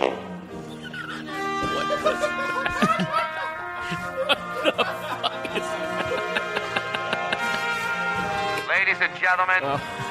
I stand here today as Todd Glass, and I talk about what am I talking about? Steve Allen? Oh, when, when, oh, never mind. I couldn't. I built up with all that for nothing. So Steve Allen, hello, testing one two. Steve Allen would always talk about, yeah, no one's funny anymore, and it bothered me. And uh, and then one time I heard Alan King. Uh, who was probably 60 at the time. They asked him about comedy. And look, I'm paraphrasing half, but I'm getting enough of it. Yeah. There was always unfunny people. There was unfunny people when I did it, and there was unfunny people now. So it's it's still there's great and there's bad, and Yeah. because it, the business is the same. There's still great. you know what the best year for comedy has been? What? 2014. Thank you. Have you seen the people doing stand up right now? You know what's going to be the Thank the- you. the- but you know it'll be a better year than 2014. When? 2015. Right. And Every year it gets better. It gets better. Why would you not enjoy it? It keeps. The, And I'll tell you because they're out of touch, because they're not out and they don't have their pulse on the community. So you even the get- by the way, even pretty hip guys, I bet, fall into it. You you can either I- be progressive. Why would you be in this business and not enjoy being like? There's nothing. Oh. But could you imagine how horrible it would be if your time doing comedy was the last time it was good? That would be a nightmare. That would be a nightmare. No, that right now the wave of comedians I see coming up. I went and did a Tuesday at the UCB a few weeks ago. I hadn't had I haven't had time to go out because I you know I wake up at six a.m. You know with my stupid kid. But the um, uh, but I saw all these. I'd never seen them before, and holy shit, Yeah. we're fucking hilarious. Can I tell you? When I make fun of comedy, you can't love it as much as I love it without making fun of it when it when it's really I- bad. the- I- Because I, spend mm. equal. No, I don't spend equal amount of time loving comedy. I spend more time loving comedy. Yeah. Well, I just I, I just reviewed a book for the New York Times. Yeah, I'll, I'll drop a plug. Oh, yeah, New yeah, York they, uh, Times. New York Times. Uh, yeah, yeah, they call me. It's a That's big right. population in a city that That's right. releases Fuck you, a Todd. news Fuck you. Jake. Fuck you, Aristotle. Pardon me. Fuck everybody. Fuck oh. everyone here. I Fuck don't everybody read here. on the Fuck everybody here. I Fuck can- everyone I'm looking at. Fuck you, trumpet player. Fuck everyone. I can afford to get the New York Yeah. Times flown into my house. By the way, we do that for everything. No, exactly. Okay. Yeah. So, but because you know the the worst mistake. I stopped at Arby's on the way here. Oh, I got, no, I, just, I got a fucking sandwich, guys. Too good for I was hungry. Oh, I have a political Fuck statement. off. I won't know go what? to Chick Fil A. God damn it. Oh, but excuse me. Jesus Did you get the Christ. special sauce? 'Cause they recognized Unbelievable. you. Oh, I guess I, I Oh. can't eat Hey, now. everybody. I guess I I'm can't. Pat I guess I can't combine meat with bread. Excuse me. I yeah. didn't go to the high scale Oh, Arby's. yeah. Yeah. more like yeah. Oh, I'm the fucking Pardon one hot sandwich. A hot dog wouldn't be good enough for me. I need to be at Jesus Arby's. Christ. Fine, I- you Move know what? aside. Excuse I me, the accept- trumpets. Let the trumpets play at the opening of the Arby's doors while we welcome comedian Patton Oswalt. Ladies and gentlemen, gracing us today is actor Patton Oswalt. A standing ovation, please, and a diplomatic introduction, somewhat of the military salute. Patton Oswalt.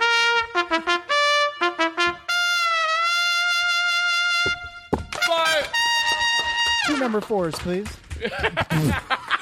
Okay, so what were you saying? But honestly, No, but I, when I was I was working on this, I was reviewing this guy's book, and I just said, you know, Mel Brooks is this amazing uh, lesson for comedians. And by the way, I'm saying this as a guy who loves Mel Brooks. But and and every comedian, how great they are, has things that don't quite work out or things that are misses. And Mel Brooks is this guy where uh, he worked for Broadway producers, loved them. They were sleazeballs, but he loved them. He had a human love for them. Did the movie the producers. He's obsessed with Russian literature. Lo- like just reads it voraciously. to that movie, The Twelve Chairs? It's amazing. Is obsessed with westerns. Loves them. Did Blazing Saddles because he loves it. And when you love something, you see what's wrong with it. You can't help it. He was his favorite movie is Frankenstein. He is obsessed with that movie. Made Young Frankenstein, which is maybe one of the best satires ever made. And then after that point, it was he did High Anxiety. He liked Hitchcock, but you could tell he was not obsessively in love with Hitchcock. He did silent movie. Like from that point on, there was, and I've seen all those movies. I've seen Dracula Dead and loving it. I've seen Robin Hood Men in Tights. I know he's not obsessed with Dracula movies with Robin Hood the way he was with those. You have to love something before you can truly make fun of it. And truly That's make jokes about it. You just can't. If you do every bit I've ever seen somebody do out of just pure hatred, never works or just feels sour. So when I'm like I'm an atheist, but I love religion. I don't hate religion. I actually love that it exists, and I think it's kind of a beautiful thing. But I also see a lot of the stuff that's wrong with it. Just like I see there's a lot of stuff wrong with atheism too, But and I can't help making fun of it. I have a new thing that I like to say in my act, and I, I, I I'm not. I don't know why. Maybe I like annoying certain people with this bit, but I don't ever. I never had a bit like this before, where and I might even drop it out of the act if it's if it's not as funny as it should be. But I love annoying people when I do it. I say, and I don't, and I don't have that behavior at all Mhm. because I don't like. It's like I want to please the audience, but I would be lying if I said in this bit. Now I'm not annoying all the audience, but I know I'm or- annoying a certain percentage of them, definitely. yeah. And I'll say, let me ask you a question. It's not a religious question. It's totally like, but who do you think would follow? Not would any, but who, which would be the larger group, even by one percent? And you mm-hmm. want to win a million dollars, so you're really going to let what you want to say your beliefs are, but you want the fucking money. So you put aside, okay, and you have to bet on uh-huh. which group would follow the words of Jesus more atheists and agnostic people uh-huh. or people that believe in God. And then I go, oh, you hate the answer. Oh, because you know it's agnostic people and you fucking hate it. And you're like, oh, son of a bitch, I think he might be right. if it's for the money, why do I got? Because someone, if you ask them without the money, they'd go, well, how could you? They'd start a big game. But if it's for a million bucks, they're going to get analytical and start using facts. Yeah. And here's how the, I, I've said this before, but I feel more clear in it right now. It's the same thing if you said, this shouldn't be true, but it is. And if you don't offer up money, if you had money, you could do this. People don't, they know if they answer honestly, you're going to prove your point. So they stop themselves. But when you put some money in there, and here's the same thing for a million bucks, we asked 50 religious people and 50 non religious people which recycle more. And for a million, they're going to go, they're not going to play fucking games. They're going to go, I fucking hate this. Non religious people because it's change. It's anything different. It's any. So when you mo- put the money in there, you'll start putting stats to your favor. Yep. Which hit less, religious people or atheists hit their children less? And you you you, you don't have time to dilly dally. You want the money, and you just go. You go atheist. I fucking hate this. I need this money. I hate what I'm saying indirectly, and you'd fucking know it. Yep. Yeah. Even a religious person that goes to church every Sunday for a million fucking bucks, they're not playing games. Which group hits less? Motherfucker. Which group recycles more? Motherfucker. It's any change. Which group complain more about the plastic bags when they charge for them?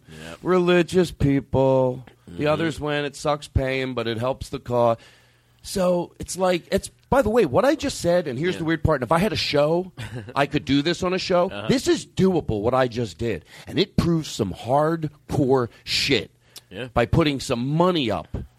And you go, we, we interviewed 50 people here, 50 people there. You could really do this. This could come fruition and is mind is mind-boggling. This could be something that would spread around like crazy going, that's fucking nuts. Did you see what they did on that show? Yeah.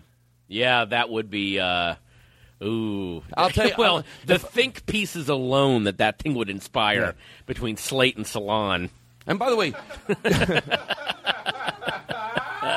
I know I'm probably for some people not as Todd as. Glass, culture pimp, and then a picture of you. Just click all clickbait. It's fucking clickbait. Listen, Patton. Wait, uh, Your whole act on, on a lot of levels is a Mel Brooksian satire on stand up and on showbiz. A lot of is again, I, I've always said like when I've um, when I get frustrated with the business, there's a there's a three part uh, YouTube video about of you at M Bar, Todd Glass at M Bar. Hey girl, And that- what you doing? there? Can Well, you bring up? Oh uh, my darling! knock three Bing, times. bang, boom. All right, Hold on, and I've. I've said this before in another podcast. Hold on one second. All Let me tell him to get it. Can you go online and get um, It's "Knock the- it's- Three Times" by it's Tony Orlando literally and the Dawn, big- and I'll show you. It's the, it's the beginning. Tony Orlando and Dawn. It's no, just just put Todd Glass M Bar, and it's the second. No, no, no, video. no. I want to get the real song. Oh, the real one. Oh, okay, So get go on uh, Tony Orlando and Dawn. Knock three times. Knock three times. Knock three times. Hey girl, what And this is what you're talking doing about. I know. By the way, I haven't done this bit in ten years, me, but I'll know. it. Don't even know I mean- me. I love. And I would yell at the crowd to sing it. You guys want to talk about other stuff? well, no, I'm just saying. Whenever, whenever I'm bummed out at.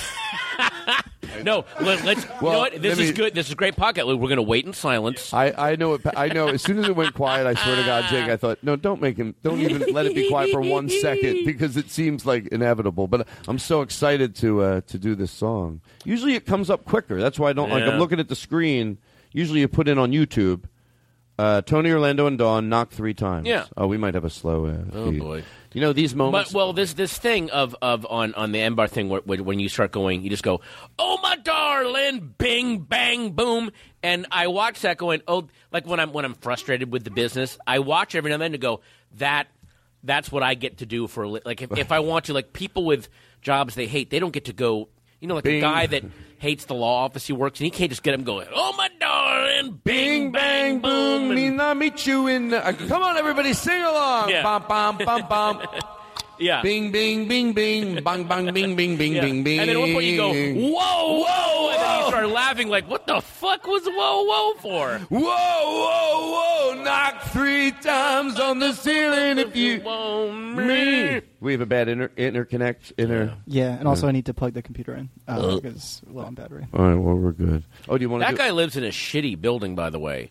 If he can go knock three times on the ceiling, so she just hit just put on the ceiling, but then he goes twice on the pipes, which also means he can hear everything she's doing in that apart. Like it's his way of going. Even if you knock twice and the answer is no, I'm still listening to every fucking thing. like, don't think that I'm not listening to all this shit. I know when you go to the bathroom, and I'll leave it at that. Just take that to bed with you. All right. Do you know for the first time ever I was staying in New York and I did the broom to the ceiling for the person above me? No shit. I was going In a of my- hotel? no, in a in my friend my friend she has an apartment there. Uh-huh. I- Ingrid. Mm. And uh, I have a hard time with her name, Ingrid. Mhm. Um, she, uh, so she let me stay at her place because she was away for two weeks, which Right. was great. I got in Good. in uh, right across from Thompson Square, a great place. Uh, Tompkins Square. Tom- yeah, did I say it wrong? You said Thompson Paul F. Tompkins Square. Tom- Paul F. Tompkins Yeah, he got his own square. Don't be jealous. um, he deserves one. So, uh, so my hands in the air, so it must be there for a reason. so now I, Mm, yeah, what's happening? Oh, so thank you very much, Michael. um, so, um, What was so there- happening oh, upstairs? So nothing bothers me. Matter of fact, as long as there's not somebody in distress. Oh wait, Todd. I'm sorry. Nothing bothers you.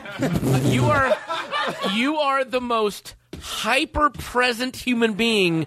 Not only are you. Let me just say something. Not only does most not only does most everything bother you, but midway through something bothering you, you then get bothered by the fact that you're bothered by it and start questioning. Should I be bothered by this? And then you get angry at yourself for questioning me. You, holy shit. Nothing bothers me. Wow. I'm I'm so I can't believe I was here to witness that. Holy oh shit. Yes, it's the Todd Glass Show, so let's kiss on the lips. All right, listen, we're going in for the close, but I want to defend okay. myself a little. Yeah, By the way, ahead. that was hilarious, and I understand. You know what I'm saying? I understand though. the confusion. Holy Should we call you confused, maybe? No, you're not confused. There's a part of me that's exactly that. Yeah. But I hope that as people get to know me, and by the way, I you who was laughing the hardest? Oh But- my god. Yes. Yeah. But but then I go back to like, hey, I could be deluding myself or not. I think when people get to know me, Yeah. I need organization, and I really think that has a lot to do with like my head, the way it works. But when you're around me, not a lot does bother me. Like neighbors having parties, that never bothers me. I'm always like, hey, they don't Yeah. bother us. My my You neighbors. are delighted by everything. I'm fine with everything, Yeah. pretty much. Uh, I can only handle what my only can handle what my brain can't handle, and that's usually unorganization. I can't Oh, handle yeah. unorganization. The name but- of your first country hit. Thank you. Yeah. Ma- No, that's why you go crazy. But these nightclubs, like, why don't they? Yeah, do, why don't they do it? bad organization? But uh, as far as things, I get along with people. I get along with my neighbors. No, if I'm in New York, if there's not, even two dogs playing loud, it doesn't bother me. Barking, scratching drives me up the fucking wall. Is a dog in distress. Yeah.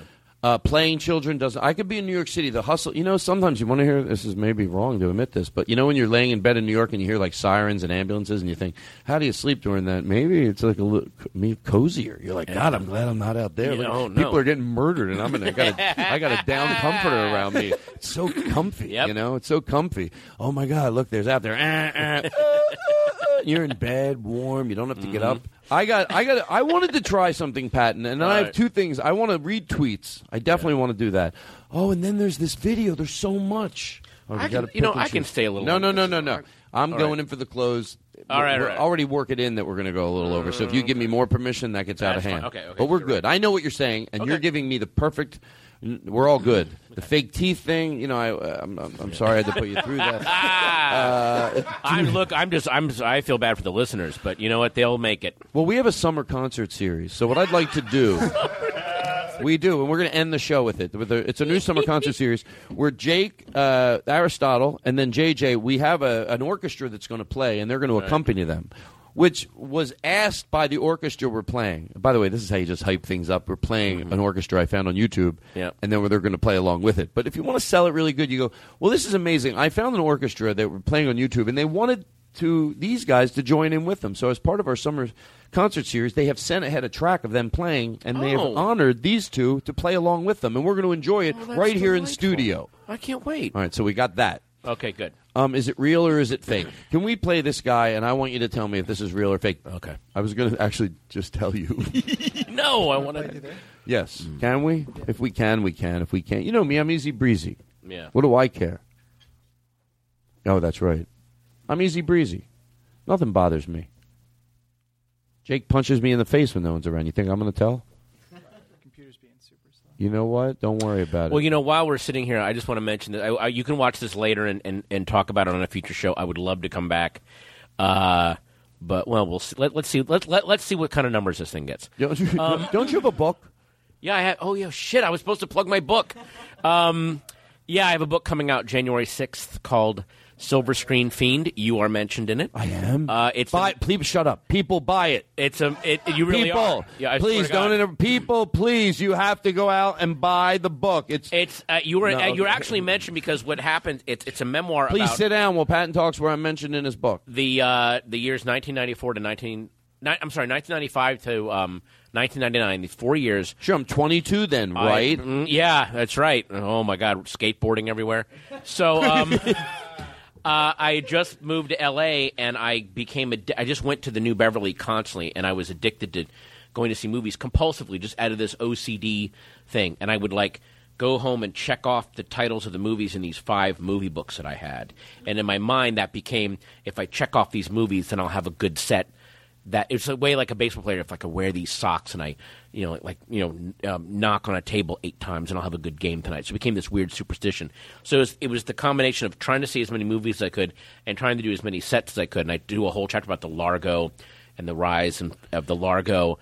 and I talk about one night where because there was a time when the Largo was the you had to get up at the Largo, you know, and so there were people like you know it was you and me and and Paul F and and uh, Greg Proops and uh, Karen Kilgariff and Mary Lynn Rajskub, all these people. But then there were a lot, lot of um, we won't name them, but some pretty big name headliners started like because we were getting written about in Rolling Stone and Vanity Fair, and like, well, I'll go drop in on this room and didn't go so well for them. And there was one night where this uh, uh, guy from San Francisco, um, kind of a, you know, a once big headliner, I know this story. came in the room, and uh, Lisa Leingang, because he knew her, she had put him on the guest list, so he was at the top of the comp list. You understand? And but then, and that list was at the door. But then also at the door was the list of the show. So it was the you know here's the host, here's blah blah blah. blah. This guy came in, looked at that list, and was like, "God, I just asked to uh, come by and see the show, and she's got me uh, she's got me closing it out." Like in his mind, because and and and you were closing the show out, and so he's walking around doing the the humble brag of um, God, I uh, just wanted to visit the Largo, but I guess Lisa got wind of. Uh, me coming and put me on the show. I wasn't ready to do a set, but I guess I got to. And and people, without trying to be mean to him, were like, "Oh, really? You got to follow Todd Glass? Do you know who Todd Glass is? Because he was. I don't think he'd ever seen you. He's like, no. No, not really. And they were like, "Yeah, you might want to. Uh, holy shit, dude! I mean, you and and and again, nobody was trying to be mean to him. They were just like, "You, you might want to be ready because he kind of." Do you know who this comedian was? Oh no, I know, I'm not going. to I'm not going to mention name because it doesn't look good in the story. And then, right as you went up, he realized, oh my god, my name was on the comp list. I've been telling this room of all my friends that I'm closing the show out, and now I'm really no, I'm not. I'm just on the. And then he just fled because he was so embarrassed. He never came back. It was oh, so. you'll tell me. Will you tell me off? I'll tell air? you off the air, but you can't say because I don't want to be mean. You know what? There was another story. Uh, and what's the name of your book? Uh, Silver Screen Fiend. Silver Screen Fiend. Yeah, my life in L.A. with Todd Glass. That's pla- the. Um, Oh. yeah, yeah. I mean, you only mentioned on one page, but the, the publisher said that's going to sell copies.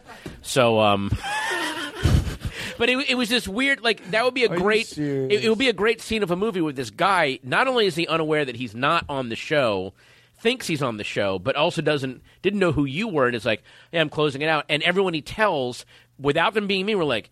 Oh Jesus! She's got you following Todd Glass. He doesn't know who that is, you know. So it was it was just this really funny and That- sad moment in the Largo. You know that scene, uh, but I felt it then, and I know it now. Was really great for me.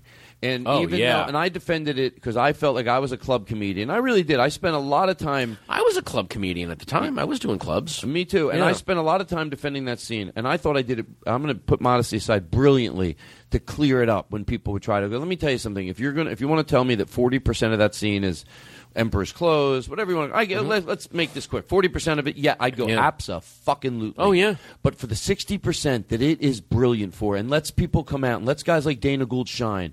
And I won't even be so boast to say, you know, whatever. If if you say nice words about me, I appreciate it. But I will say, at least that modestly, it let me fucking do what I really wanted to do. These I'm just kind, stating- great audiences. Yeah, and I'm not. I'm- not bl- objectively. You destroyed in that room. No, you destroyed it- in that it- room. When it worked for me there, I appreciate that compliment because I felt that. Like when it That worked isn't for even me a there. compliment. It's a. It just. It's a fact. and and it was one of those. Th- I mean, I. I don't even need to say it. It's the fact that when you were on the show, Elise was like, he has to close it out. And no other. By the way, there wasn't another fucking comedian that wanted to go on after you. They're like, is Todd on the show? Yeah, he goes on last. It was fuck that. I'm not going on after him. It was just I found what I really like to do in audiences, and it was really exciting. And the M bar was part of that also. Oh, yeah. it was the same exact thing. It was But it- really great. A great people that you want to hug. They were audiences that you go. You treat comedy. It's sort of like it is like the there's scenes like that today too. But we're Oh, just and saying that's why they're come fucking full circle, Patton, about people that lose touch. People that aren't in touch might go, oh, there were this bar and there was the M bar and there were Largo, and they'd be right, but they don't know. And now there's the meltdown and there's the living room show There's and there's the, the, Meltdown, uh, Living comedy Show, brouhaha. Sleepaway Camp, Hot Tub. Oh, just um, I great mean, there's so shows. many amazing shows. Um, put your hands together. The Tuesdays. lyr- the uh, um, lyric, uh, the uh, Yes, the uh, lyric. Emily Heller just started a new show. It's ret- it, huh? Fresh out. There's I a mean, great show. Uh, what's the show called? Lip Service, which is people got a nice review in the New York Times. Where's Lip Service? Ooh, the oh, New York Times. Pardon me, ladies and gentlemen. I read the New York Times. My show gets reviews in other states. Pardon me. Ooh. We have somebody on the phone. Oh, I heard. I heard that you got written up in the New York Times. May we have a salute to Robbie Godwin's room?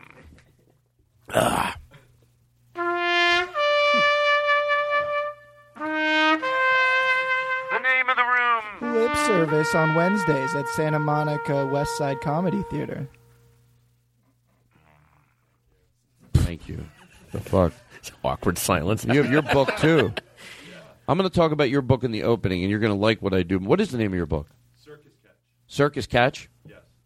We're going to talk about it when we take a. Oh, stop it! That's so disrespectful. No, seriously, Circus Catch. You want to do the bit where I keep asking you? No, seriously, tell me about Circus Catch. I'm curious. I'm an interviewer. I ask people questions. What's it about? Pe- The mic will pick you up. It will. Yeah.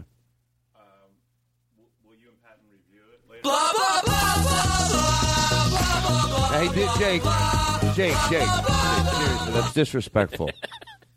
Tell me about the book. Sorry. What's it called again? It's called. Blah Blah Blah Blah Blah. Stop it! Jake, you're not going to get to me on our new TV show with a behavior like this. Now I'm going to go and use our super secret word potato salad. Motherfucker! Just felt like it What was still is your funny. book called? Jake! You listen up good, you little motherfucking pile of shit. I'm not going to be able to get guests on the show. He tells the rep that.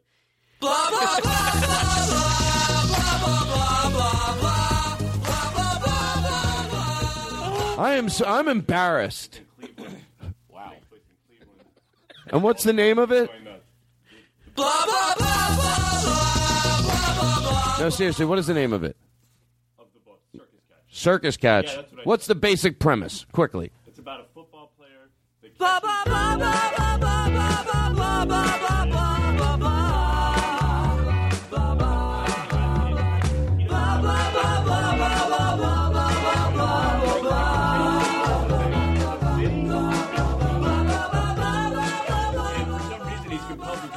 Well, that's great stuff.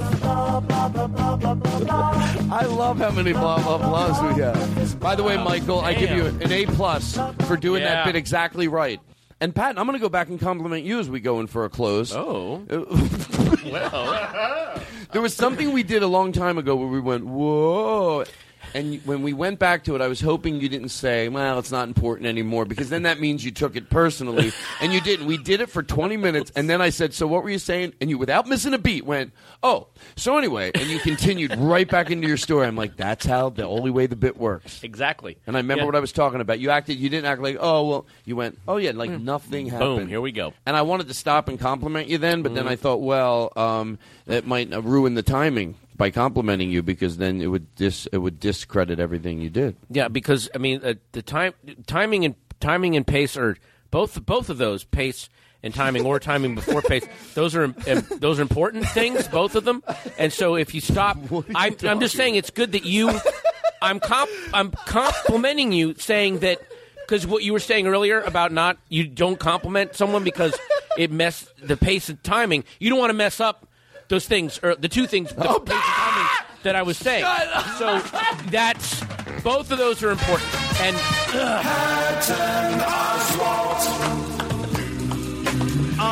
Pat, oh my fucking god! I took me that long to figure that out. Oh my fucking god, that was so wonderful. I give uh, you know uh, Michael a high praise on doing that bit. I go, please just talk a little longer because I know you might have been getting tired. blah blah, and then he comes back. You're like, well, and the thing is, you know. no- no- What if the bed music for your show is Mike describing his book? Just you can barely hear The it. whole but- thing. And this guy, in We Cleveland score was with doing that. thing, and the thing, and then he was doing that. Oh boy, boy, boy, we're doing good. We're doing. Oh, can you play that video? And this is Yeah. is this real or is it? Do we have it's real or is it fake jingle? Because I need jingles. Is it real or is it Oh, shit. fake? I'll make up one right now. I don't give a shit. is it real or is it fake? Is it real or is it fake? We can. I know you can't go back and forth, right? That's all right. Okay, here we go. He's at a church, by the way, and he's been introduced by the piano player.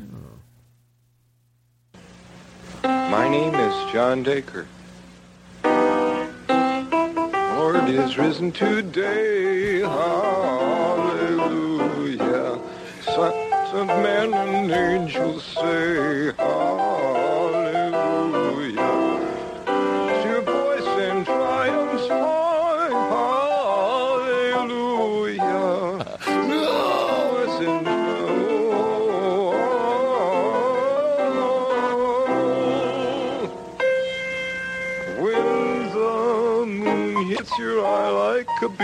Big a pie, that's amore.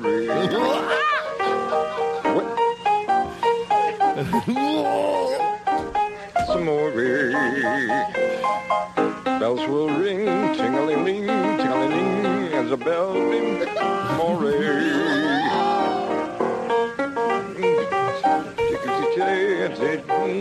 Amore.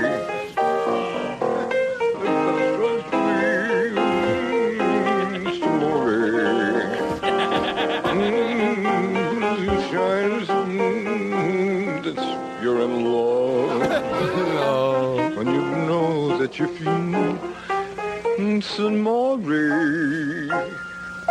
All right, fade me, that out. you see fade it out. Fade it out. First of all, let me tell you something, and I'm going to break the the uh, on a show. If I had a late night show, Yeah. what? Why couldn't you roll in footage like this? It, it was so much. Oh,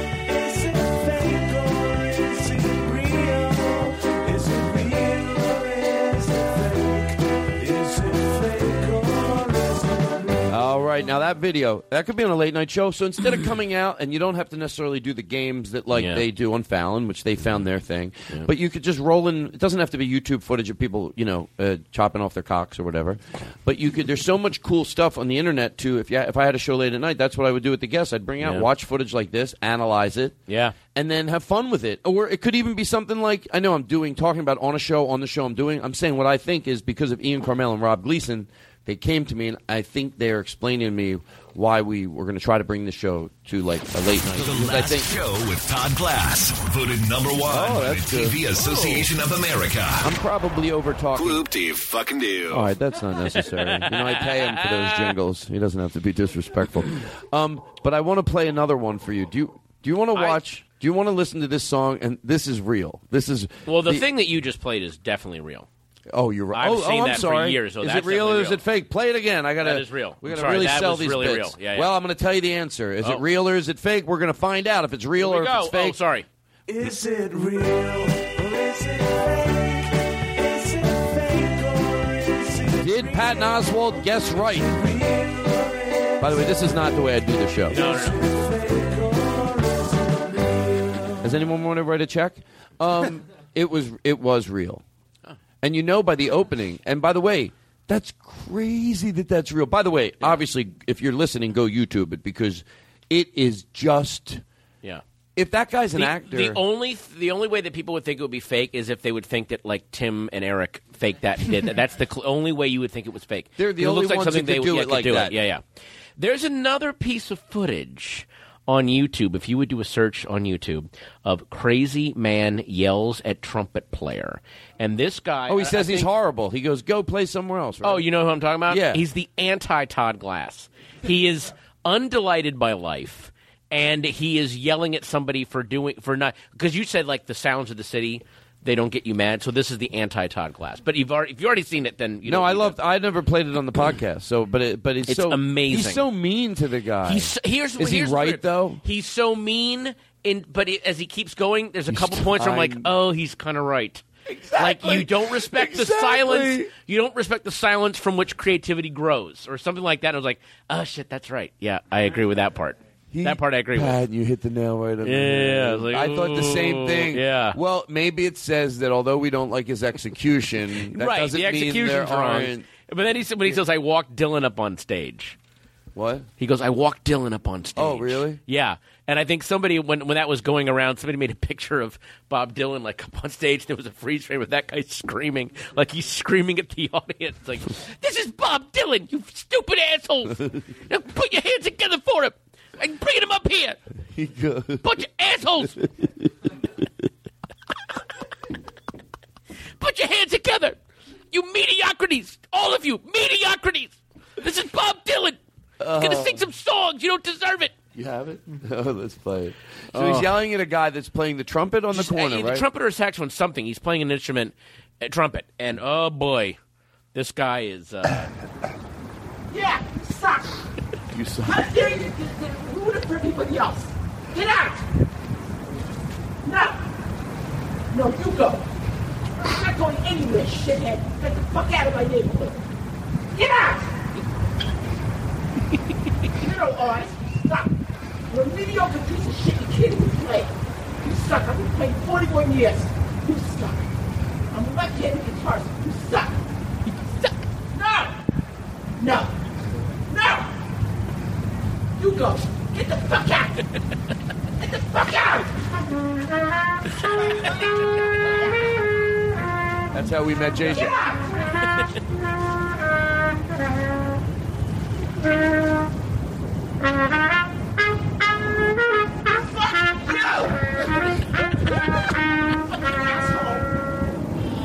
out! Where are you from?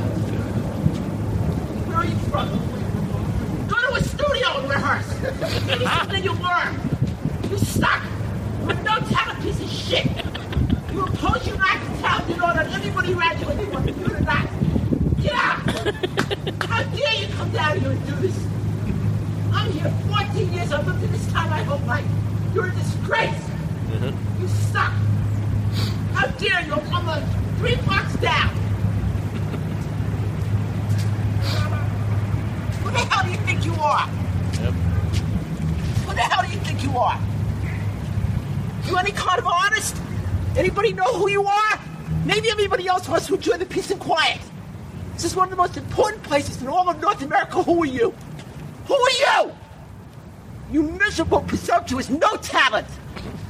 You're no artist. what if this was the bed music for your show? An artist respects the silence and serves the foundation of creativity. I agree with that. Obviously, don't have the talent.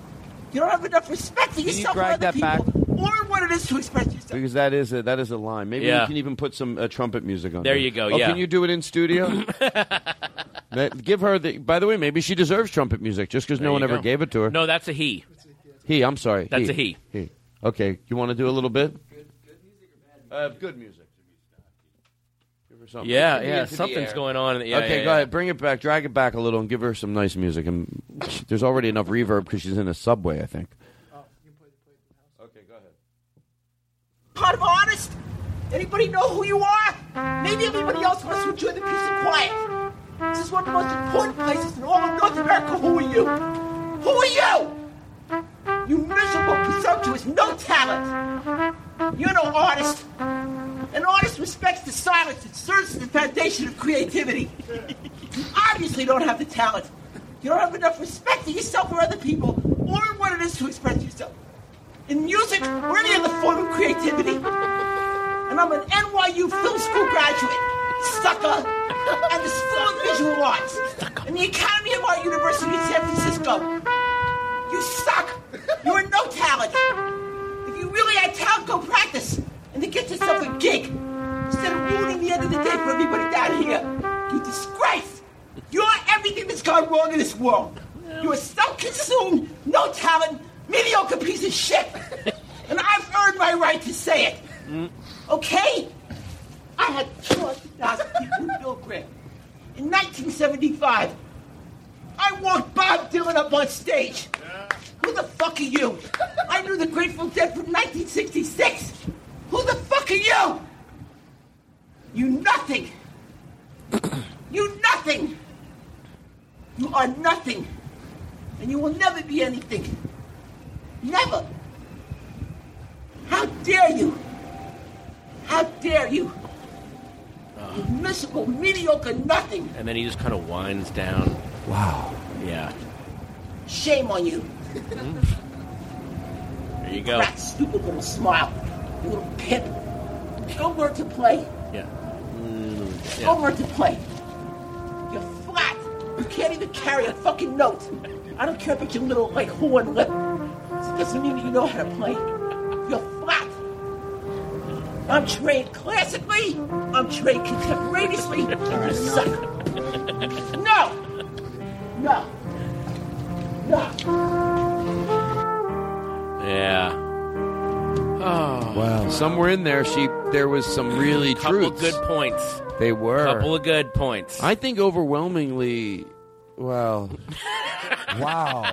I'm saying overwhelmingly, you got to be aware. Like you know, it's it's hard because I have enjoyed street performers so much. Yeah, yeah. It's it's it's something. It's not an art that I'd want to see uh, be disrespected because there are some talented people in the street, and who's to decide who isn't? So that's why in a civil world you can't do that. But can you imagine if someone couldn't play and then they were outside your window all the time? Oh God, what do we do? Yeah, but- I got to listen to this guy learn to play trumpet for the next five years. But you know what? Um, So I've never been near it. I just walked by it for two blocks, and it's, Mm-hmm. No, to me, it's- exactly, I'm yeah, like, yeah. oh, you know what? It's okay. You know, you heard it. right. It was it was good enough. But maybe Right. this person, I don't know. It's not the way.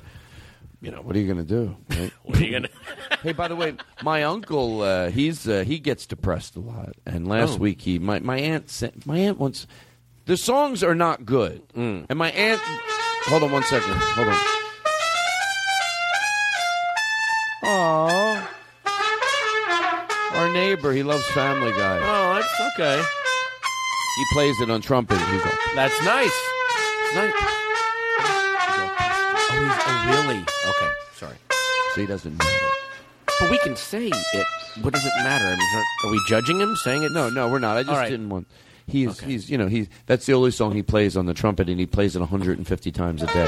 Oh, okay. but that doesn't annoy you.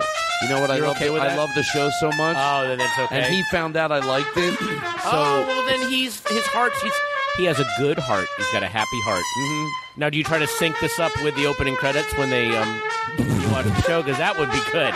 That might make it a little less harsh.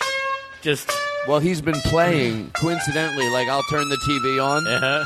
And then he listens from next door. Uh, that's oh, when, that's when I'm watching TV in the studio at my house. Um, listen, so my uncle, we got we're going in for the close. Okay. Um, my uncle, Okay, I'm going to be. This is embarrassing. No, go- They are a big fan of yours. Okay. And my uncle's been singing lately to get himself out of depression. Oh, okay. So good. they just wanted you to hear it. Sure, That's all. hear it. And you don't even have to say anything positive or negative. But uh, Oh, I'm happy to hear it. Here we go. So play this song here. Here we go. He's depressed, and my aunt says it helps him. This is real. It might seem crazy what I'm about to say. Sunshine, she's here, you can't take a break. He's good, right? I'm a hot air balloon that could go to space. Well, with the air. Oh, he's singing. I think he's doing it on a karaoke track, maybe. Okay. Clap along if you feel like a room without a roof. He really is a big fan of yours. Clap Okay, along no, well- if you feel Does this make him happier? Does it cheer him up? Oh, here's the problem. Pause it. All right. He wants to do it professionally, and I don't want to oh. lie to him. Oh. Well, but I don't know where to I go. mean, I don't have any. I don't. I don't really know anyone in the music. I think he industry. Likes don't know it. if Play I it could- more for him. Maybe he'll. Maybe well, he well, does no, get no. I better mean, in I'm the not middle. saying. I'm just saying. I'm not saying I hate it, but I, I, I would. It would be unfair of me to say that I can. Oh, yeah. Let me let me play this for somebody. Oh, okay. So that's okay. what I'm saying. Is that But there's just no to- one I can play. But you it like to for. just listen to it here. It, it's fine to listen to here. Yeah, let's listen to it here. And uh, oh, that's what you want. I don't want to hear it anymore. Is he, You know um, I'm not playing his songs. I'm sorry to put you through it. was he lying on his side when he was doing that? He's yes. On his, okay. Well, he's on. he- really very depressed. Yeah, he sings Lexapro? Scooby Dooby Doo. He likes that song too. You know, he Likes the, the theme to Scooby Doo or the, Frank theme- Sinatra one? He sings the theme to Scooby Doo. Oh, Last week we played it, but oh, okay. anyway, Well- it's now better. Well, Butrin or um, Eff- Effexor? Which one would you? Dooby dooby doo, where are you? Wow. We got some work to do now. He's not doing this song any justice. Dooby dooby doo. No, he really isn't. Hey, turn it off. Turn it off. Turn Yeah, it off. that's It's a little- horrible. It's hmm, horrible. yeah. Um, here's what I'm going to do when I go in for the close. Okay. Um, because we are going in for the close, and we have the summer concert series. Oh, that's That's right. how we're closing it out. That's right. tonight. That's right. Yeah, yeah. We're going to turn the lights out. We're going to sit back, and they're going to play for a little bit. and We're going Oh. to enjoy it, and I, and I like what I'm doing. Okay. Anything? Hey, I'm your neighbor. No, okay. Yeah, now it's um, four times not funny. Ay, yeah, yeah. Um, there's so much. Did I? even- You did you ever hear this song here? What? It's it's it's. You know, I just I just think you'd like. it. I know you like songs with my name in them. are you kidding?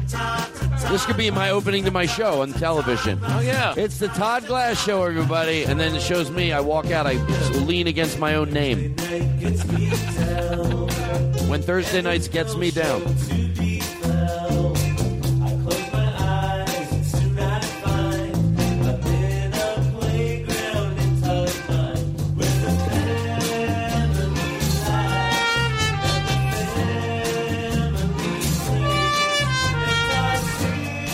Oh, this could be my show theme. Listen to the words. Oh, it's great.